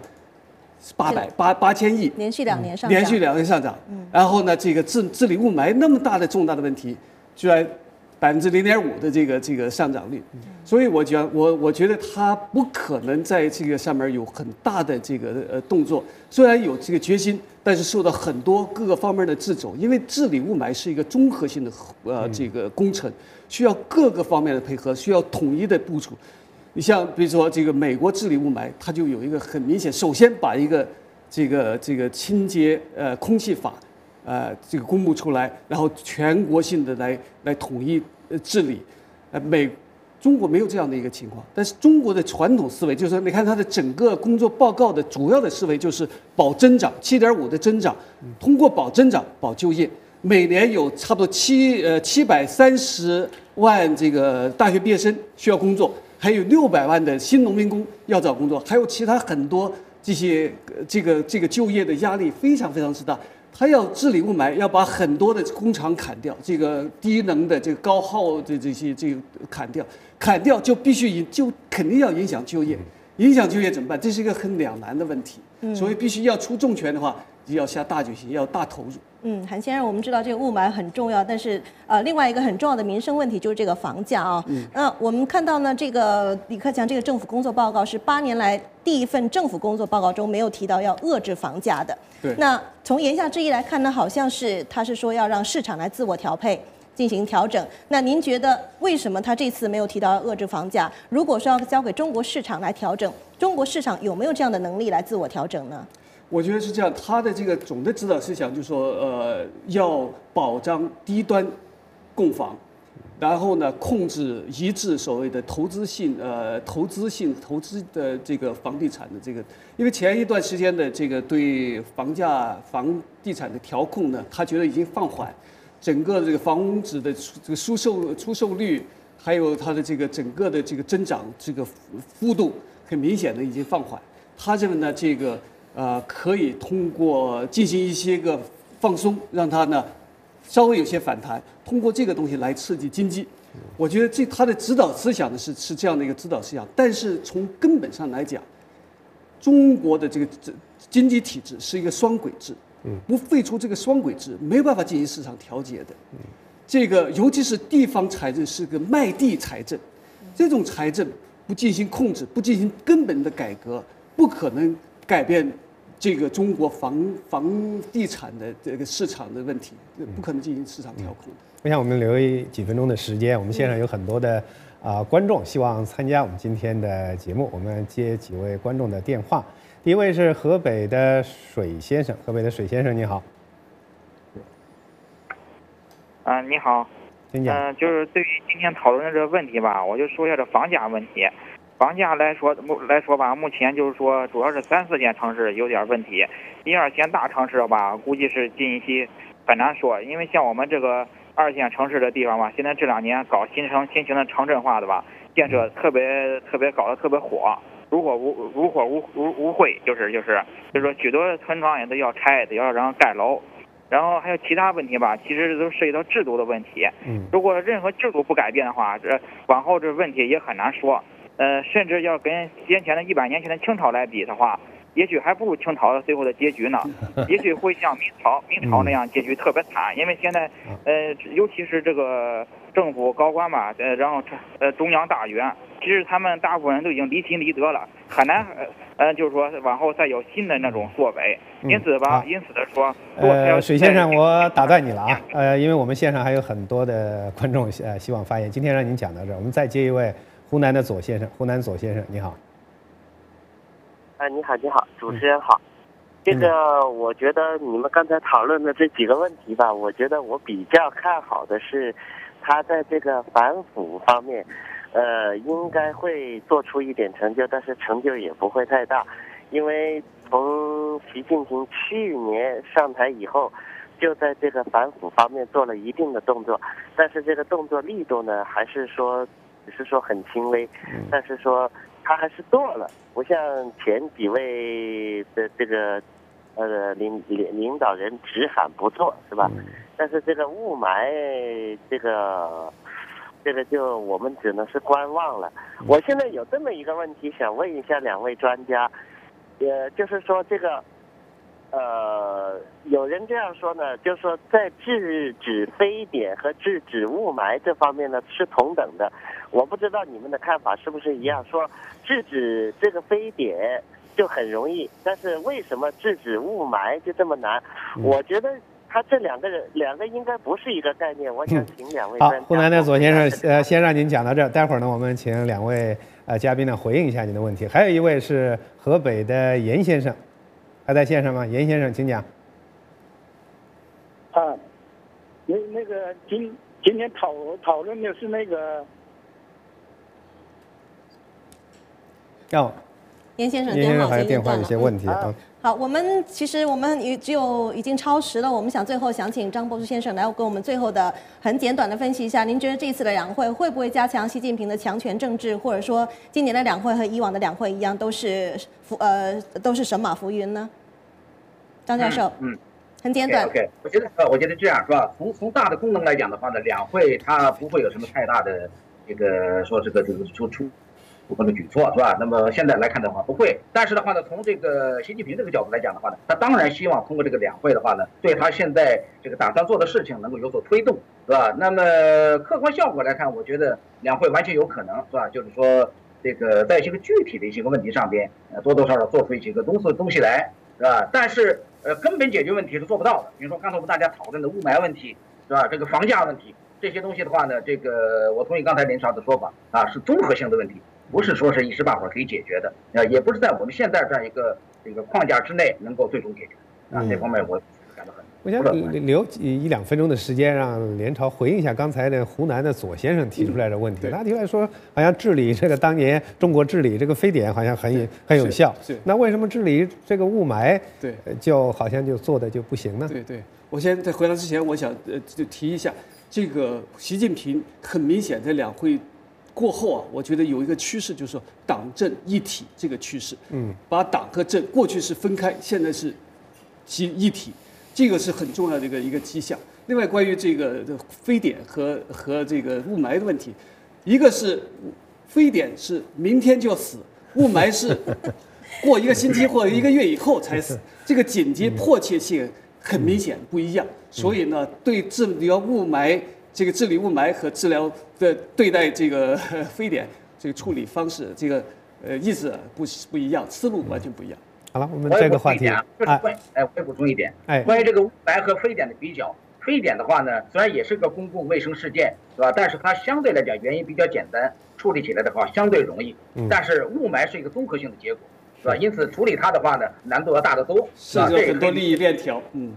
对的，对的，对的，是这样。对、嗯。好，我看因为时间的关系，我们今天这个话题就要谈到这儿了。稍后呢，两位嘉宾继续和我们一起关注乌克兰危机产生的深层原因是什么，乌克兰危机将何去何从？欢迎锁定收看。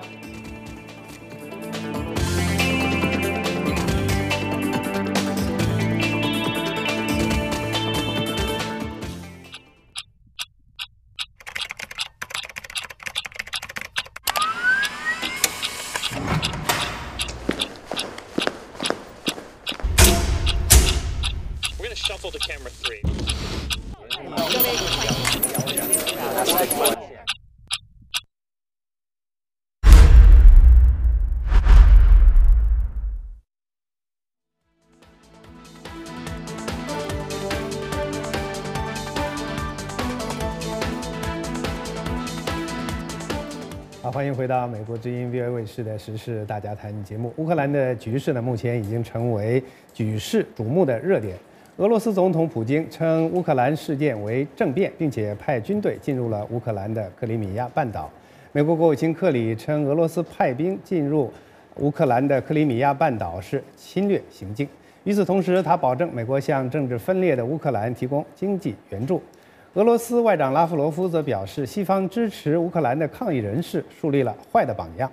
西方领导人提出，如果俄罗斯将军队撤回克里米亚的基地，并允许国际观察员进入该地区，乌克兰的危机就可以得到解决。那么，乌克兰危机产生的深层原因到底是什么？俄罗斯与西方主要国家之间的这场角力将何去何从？我们继续和刚才两位嘉宾讨论。我们同样还是开放我们的热线电话四零零幺二零零五五幺，欢迎您拨打我们的电话参与节目啊。第一个问题，我想请张博树先生来谈一谈，就是说，在您看来，这乌克兰危机它产生的深层的原因是什么 ？OK 啊，我最简单的来说一下啊，我觉得这个问题可以从两个不同的层次来谈。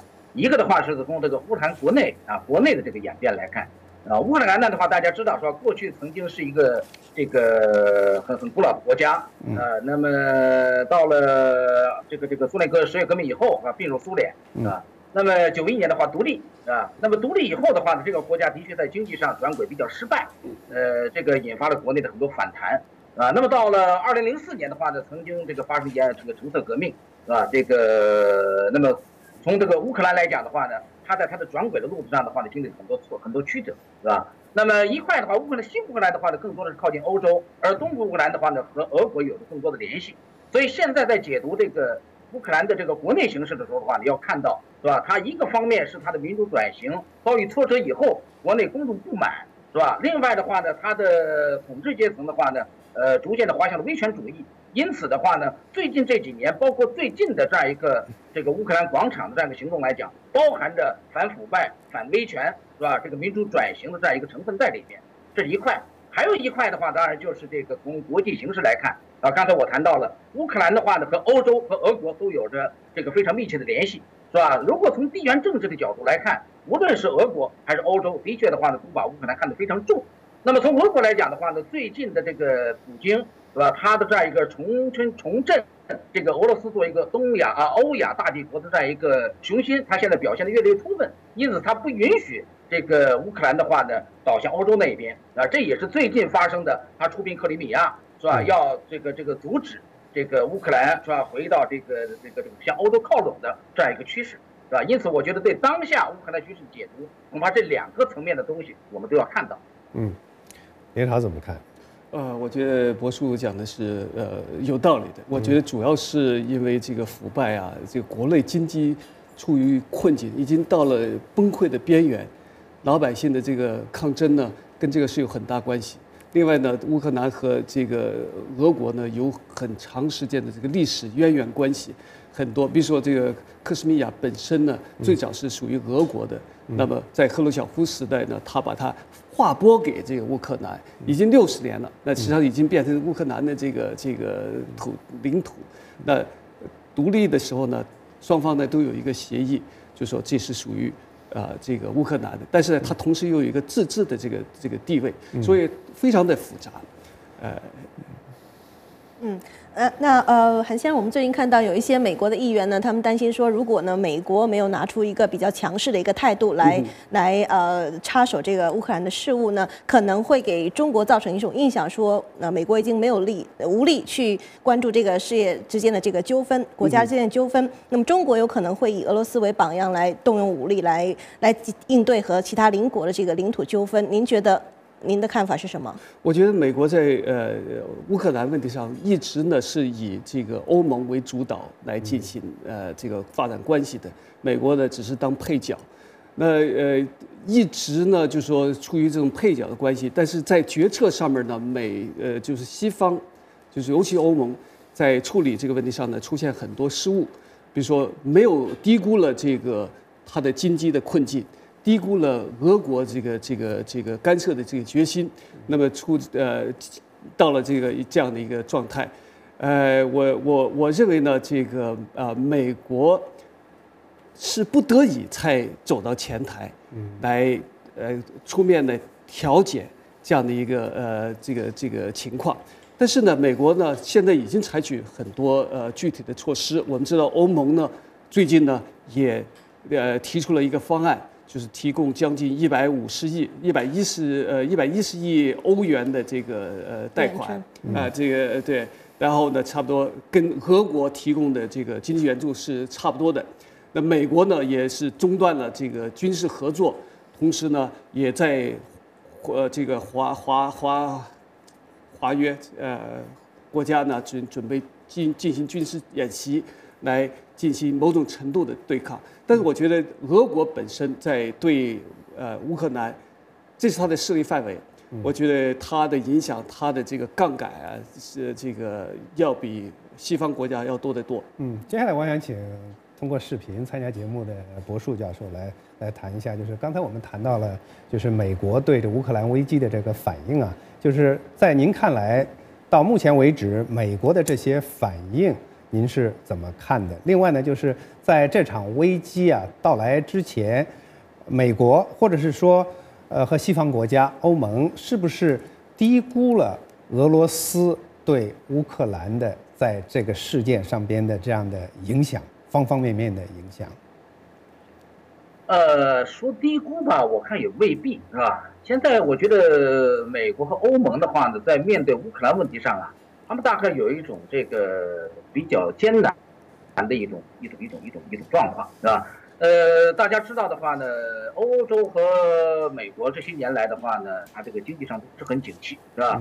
这个在国内或或者区域内的话呢，遇到了不少困难，啊，尽管说无论是欧盟还是美国，是吧？那么他们在价值观上，他们当然坚持这个这个民主立场，是吧？另外的话呢，他们也各自都有自己的。 呃，地区性的或者是民族国家的利益，是吧？那面对乌克兰这个事情，是吧？我觉得总的来说的话呢，这个俄罗斯方面处于一个攻势，是吧？它是采取咄咄逼人的方式啊。当然，刚才我也谈到了，是吧？俄罗斯方面的话，它也有它自己的地缘政治方面的考虑，是吧？呃，更重要的话呢，是普京上台以来，那么它的这样一个这个欧亚大帝国的这样一个这样一个思路，是吧？它现在是咄咄逼人的，是吧？那在这个情况之下的话，它现在出兵克里米亚，显然是吧？它是要在这个问题上。 呃，摆出一副更加强硬的姿态。那面对这种姿态的话呢，欧美方面确实显得有些力不从心，是吧？但是，呃，我想的话呢，这是一个很艰难的抉择，对于不管是奥巴马总统还是欧盟的领导人来讲，是吧？那么面对这样一个呃俄罗斯势力这个扩张的这样一个劲头的话呢，我觉得应该这个拿出更大的一些个勇气，要采取更切实的办法。目前已经采取的办法似乎是不够的。嗯。 林超博士，我我觉得这个我们可以从这个格鲁吉亚的这个事件啊，可以反映就是未来发展的这个趋势。因为格鲁吉亚当初的出现出现国内内部发生内战，然后两个小的这个亲俄的这个呃呃地区呢宣布独立，呃成为这个一个独两个独立的国家。那西方在这个方面呢反应呢是呃无能为力的一个一个一些一个表现，一种一种对应。 呃，我想，呃，未来的看起来，格鲁吉亚就是说在，在在这个乌克兰，呃，克什米亚这个地区呢，可能会出现类似情况。最好的结局呢，就是说迫使俄国呢，呃，军队回到他的这个军事基地，然后呢，给给予这个克什米亚更多的一种呃呃呃自治权。呃，让它呢这个保持一个比较特殊的一个这个地位，也不完全脱离这个乌克兰，呃，这样可能是一个比较好的一个一个一个结局。但总的来说，就是说，我觉得西方在这个方面呢，呃，呃，这个缺乏呃有力的回应。嗯，接下来我想请连潮接着谈谈中国目前为止中国的反应。嗯，对，中国中国反应是比较微妙的。一方面呢，中国呢就是是站在基本上选定站在俄国一方，呃，反对这个乌乌乌克兰民众的这种呃抗议，呃，推翻这个威权呃政权，呃，因为他很担心这样的大规模的群众抗议，呃，给中国人民以启示，然后引发国内的这种抗争，危及他的这个政权。但另外一方面呢，在他对他在俄跟俄国的采取了又一些不同的呃一些立场，一些微妙的这个平衡，那就是说他一方面就是说他就强调呢，呃，这个双方应在法律框架下和平解决，呃，并不支持，并不公开的支持军事干预，呃，这个我想有很多很多的这个原因。一方面呢，就是说很早以前在中俄中乌建交的时候，呃乌。两方就有公报，中方明确承认克什米亚是乌克兰的这个领土。那你现在出尔反尔，显然是呃不好的。另外呢，中国在呃乌克兰有非常非常大的这个经济和军事利益，呃，乌克兰几乎成了中国最大的海外农场。然后呢，中国的这个军事先进技术很多是从这个呃乌克兰过来的，包括这个的航母啊，包括这些气垫船啊，这种呃很飞机呃发动机等等。那所以呢，我觉得他在这方面他需要保持他的既得利益，呃，所以他在承不承认乌克兰新政府的问题上，显然和俄罗斯做法不一样。俄罗斯的普京就是普京说这个。这个总统是非法的，合法的总统还在在俄国。中国说呢，还要根据乌克兰本地的这个他们国家的法律来确定，所以很明显有些不一样的。我知道欣欣还有一个问题，不过我想先请这个在呃通过视频参加节目的柏树教授谈一谈，您对中国目前为止对乌克兰危机的反应的看法是什么？哦，这个有意思啊。啊，我觉得这个中国政府的话呢，在面对这样一些国际问题的时候，他一般来讲都会是这样。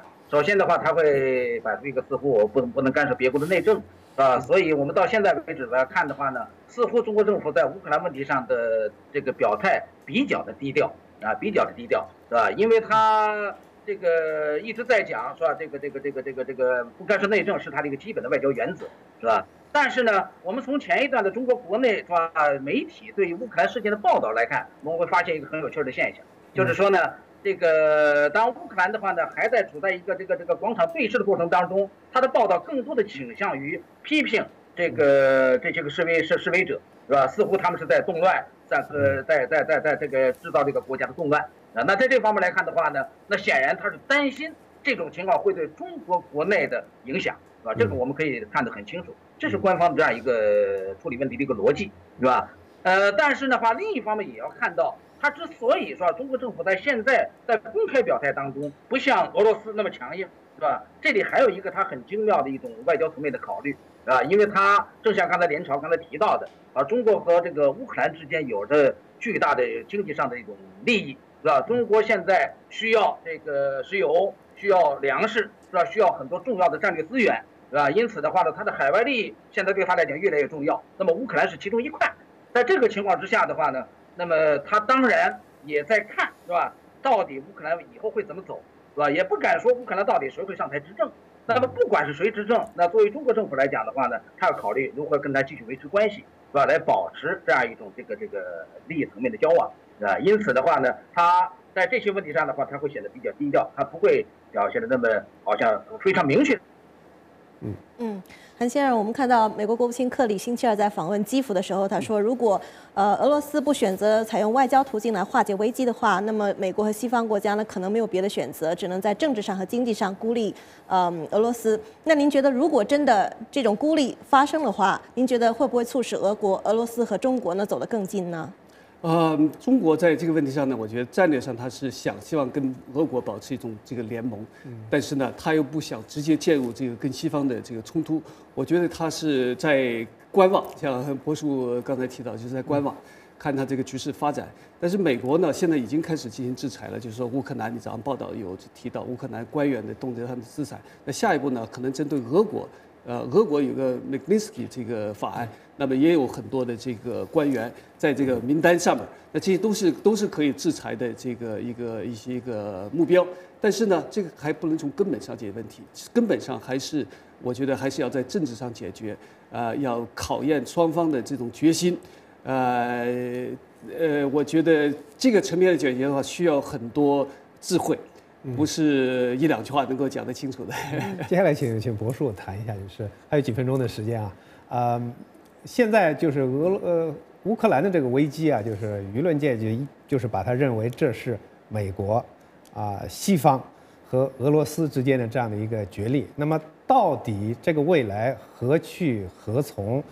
你所能看到和想象到的，或可能是一个什么样的结局？ OK， 我我首先先我我要表达一个稍稍微不同的观点啊，我觉得在我们观察这个乌克兰问题的时候的话呢，不能仅仅把它看成是这个大国之间的博弈，是吧？一边是俄国，另一边是欧洲和美国，是吧？似乎的话呢，乌克兰在这里面只是一个棋子，是吧？不能这样看。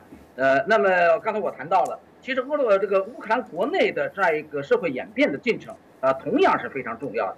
啊，比如说我们这次看到的话呢，乌克兰三个月这个这个持续三个月的这种广场抗争，实际上深刻的影响了当今国际的政治格局，是吧？因为它首先是一个乌克兰国内的一个民主转型过程当中，是吧？所发生的一系列事情，是吧？我们要这里面不能够低估，是吧？乌克兰民众、乌克兰公民社会的发展，是吧？乌克兰老百姓在这里面发挥的作用，这是第一条。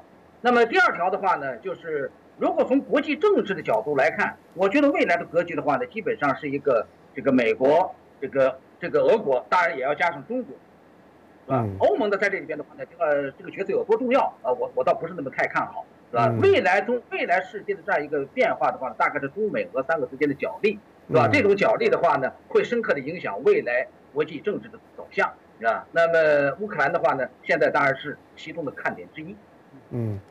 连长，嗯，我就觉得这个现在看起来总的局势呢，已经在和缓，在向缓和方向发展。因为从普普京最近的讲话来呃看呢，他已经表表示了不再进一步的呃军事干预呃乌克兰，然后呢，觉得他觉得目前没有必要来来做这工作。同时呢，他也说我要呃要保障保证呃保留我这个军事干涉的这个权利。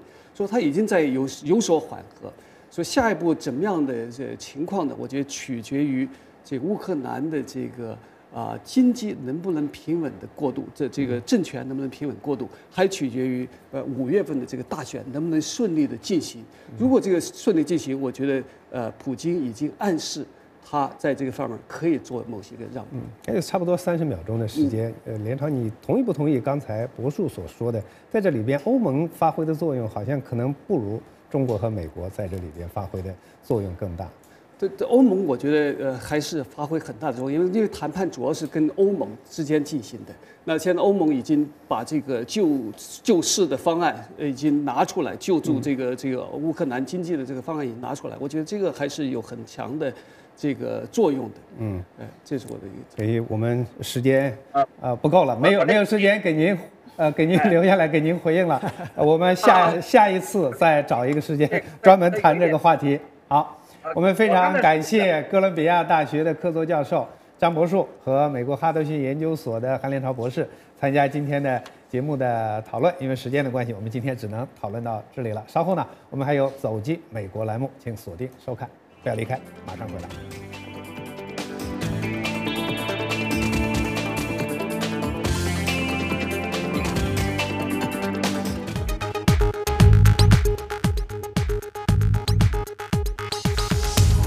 We do not recognize this. What if he does his political wires? That's not my job.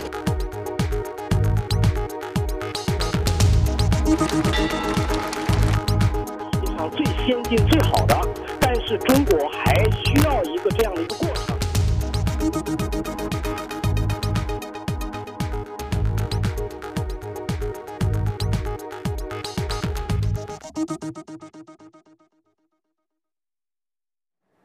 欢迎回到 V O A 卫视《时事大家谈》的节目现场。今天节目的最后呢，我们要为您介绍《走进美国》。美国因为极地涡流的影响呢，今年的冬天异常的寒冷，连美国最著名的尼亚加拉大瀑布呢，都因此结了冰，让大家看到了瀑布结冰之后的另外一种不同寻常的美感。 在大瀑布的附近呢，有一道可以媲美中国习主席包子的美国著名食品，您知道是什么呢？我们就一起来了解一下。欢迎收看《走进美国》，我是信妮。如果你想体验尼亚加拉瀑布的壮阔，就一定会来到美国纽约州第二大城布法罗。 在这里，你可以欣赏美国著名建筑师弗兰克·劳埃德·赖特的建筑设计，品尝布法罗辣鸡翅。它可以说是美国版的习主席包子，因为美国总统奥巴马也来这里的小店光顾。尼亚加拉大瀑布为什么有着世界蜜月首都的称号呢？我们这就告诉你。 位于美国五大湖区伊利湖畔的布法罗市，是美国纽约州第二大城。它的英文名字叫做 Buffalo， 意思是美洲野牛或是水牛，所以又被叫做水牛城。如此白话的城市名称，是因为这里曾经是美洲野牛的聚集地吗？布法罗的风俗及旅游局局长加拉格尔·科恩女士这样告诉你。 Many people think we were named after the bison that roamed. 很多人认为这地方跟野牛有关，但事实上野牛从来没有经过这里。也有人认为布法罗来自法文“美丽之河”的谐音，因为这附近的尼亚加拉河被法国人称为是“美丽之河”，但是这种说法后来也被推翻，所以布法罗名字的来源仍然是一个谜。虽然野牛并未造访过这个城市，但是当公元一八二五年。 连接到纽约州东部哈德逊河，全长三百六十三英里的伊利运河建成后，如野牛般动力澎湃的繁荣盛世降临了这座城市。The Erie Canal connected the eastern seaboard of the United States with the interior of the country. 伊利运河将内陆城市连上了东岸出海口，使得货运量大增。同时，布法罗得利于尼亚加拉瀑布的水力发电。 使得这座城市在全美国居于领先地位，曾经一度是美国第七大城、第三富有的城市。布法罗城市的发迹，尼亚加拉瀑布功不可没。它位于美国与加拿大交界处，离布法罗约三十分钟的车程。这里可以说是全世界最知名的瀑布，每年七百万的游客造访，让它成为最受欢迎的瀑布。尼亚加拉瀑布公园，同时也是全美国最早的州立公园。 纽约州立公园自然科学家卡罗尔·罗杰斯这样说：“尼亚加拉瀑布是美国第一个州立公园，它的成立时间是公元一八八五年的七月十五日。它成为州立公园的原因必须回溯到十九世纪初期，当时这个瀑布主要用来为工业水力发电而发展。” 被誉为现代交流电之父的尼古拉·特斯拉的雕像就矗立在公园内的山羊岛上。尼亚加拉瀑布是他在一八九五年设计的第一座水力发电厂——亚当斯发电厂的所在地，而当年这所发电厂的石头拱门，如今就立在特斯拉雕像的身后。 在一八九五年的十一月。 交流电由位于尼亚加拉瀑布的发电厂送出，直达布法罗，创造了当时世界历史上最远的电流传递记录。尼亚加拉瀑布是由三个瀑布所组成，分别是马蹄瀑布、新娘面纱瀑布以及美国瀑布。瀑布的气势有如万马奔腾，铺天盖地而来。雨衣是让游客能够靠近欣赏瀑布的重要装备。不管你是搭游船。 朝瀑布勇往直前进发，或者是怀着大无畏的精神，沿着石阶一步一步与瀑布亲近，直到漫天白茫茫的水汽将你裹在其中。突然，你心中一缕柔情缓缓升起，发现这个地方竟然是度蜜月的最好场所。人们说，这瀑布制造了很多的负离子在空气中，让人产生浪漫的感觉。 所以这里成为了世界蜜月旅行的首都。除了尼亚加拉瀑布，建筑是布法罗城市的另外一大特色。Buffalo is is really 布法罗市区到处都有极具代表性的美国建筑物。二十世纪初期，美国三大建筑师的作品都可以在这个城市发现。具备这特殊结合的城市，除此之外只有芝加哥。杰克逊·福斯贝尔格是著名的马丁别墅博物馆馆长。马丁别墅是美国著名建筑师弗兰克·劳埃德·赖特的作品。 这幢别墅体现了它著名的大草原设计风格。This complex really represents one of the most highly developed and highly articulated. 马丁别墅可以说是发展成熟、概念清晰、具代表性的大草原风格的作品，也是这类作品最大的一个。这种设计强调水平的线条、延伸的悬臂和屋檐，将别墅的建筑和户外景观连成一气。 也将室外的花园和空间并入构图的一部分。布法罗得力于曾经高度发达的商业活动，让这座城市留下了不少知名的大楼。例如，市中心的市政府大楼就是一座雄伟又美轮美奂的装饰艺术建筑物，它是美国最高、最大，也是建造费用最贵的市政中心之一。 来这里的游客喜欢我们的食物，我们的鸡翅膀很有名。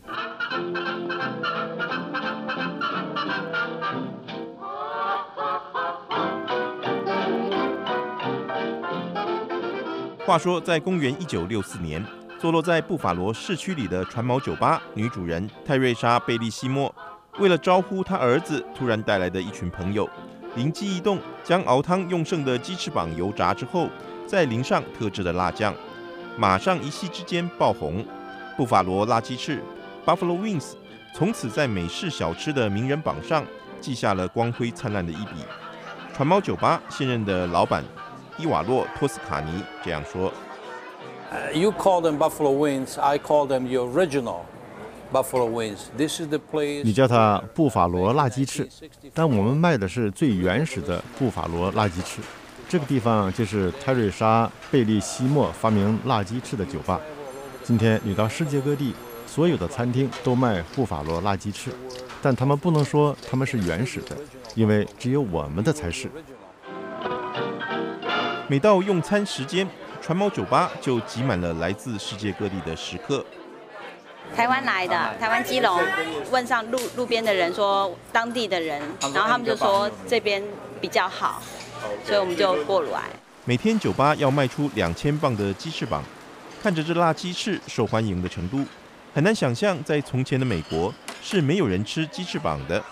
来自俄亥俄州的游客约翰这样说。 在七十年代，没有人会吃鸡翅膀，即使你要吃鸡肉，也会选择其他的部位。如果那个时候你叫我跟朋友或家人用餐吃鸡翅膀，我会嘲笑你的。但是布法罗辣鸡翅的问世改变了这一切。The wings taste delicious. 这辣鸡翅真好吃。Spicy and hot. 对啊，酸酸辣辣的。They're the best wings we ever had. 我吃过最棒的布法罗辣鸡翅。 达夫斯是另一家在布法罗地区以卖辣鸡翅膀闻名的餐厅。在二零一零年的五月份，达夫斯餐厅来了一位贵客。餐厅的合伙人杰夫·费德这样说 ：“President Obama came. It was a highlight of Duff's. 奥巴马总统的来到是达夫斯餐厅最特别的日子。他选择了我们在迪克路上的分店，真是莫大的荣誉。因为他的来到，我们不仅感到荣幸，生意也更好了。” 奥巴马总统当时在达夫斯点了食指中等辣度的辣鸡翅，一份炸洋葱圈和一份炸薯条。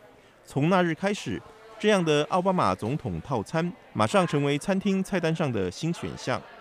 We did it right after he came. We had the President Obama special. 奥巴马总统套餐出台后，第二天马上狂卖上百份，每个人都要点跟总统一样的。 大瀑布、建筑与辣鸡翅，我们可以这么形容布法罗。它是一座值得造访、让人回味无穷且难忘、长了鸡翅膀的水牛城。走进美国，刘一鸣、信尼发自布法罗的报道。好了，以上就是今天 V O A 卫视时事大家谈的全部内容。感谢您的收看，希望我们的节目再次陪伴您度过了一个美好的夜晚。别忘了北京时间每天晚上八点到十点准时锁定 V O A 卫视，我是吴欣欣，祝大家晚安。我是林森，我们下次节目再见。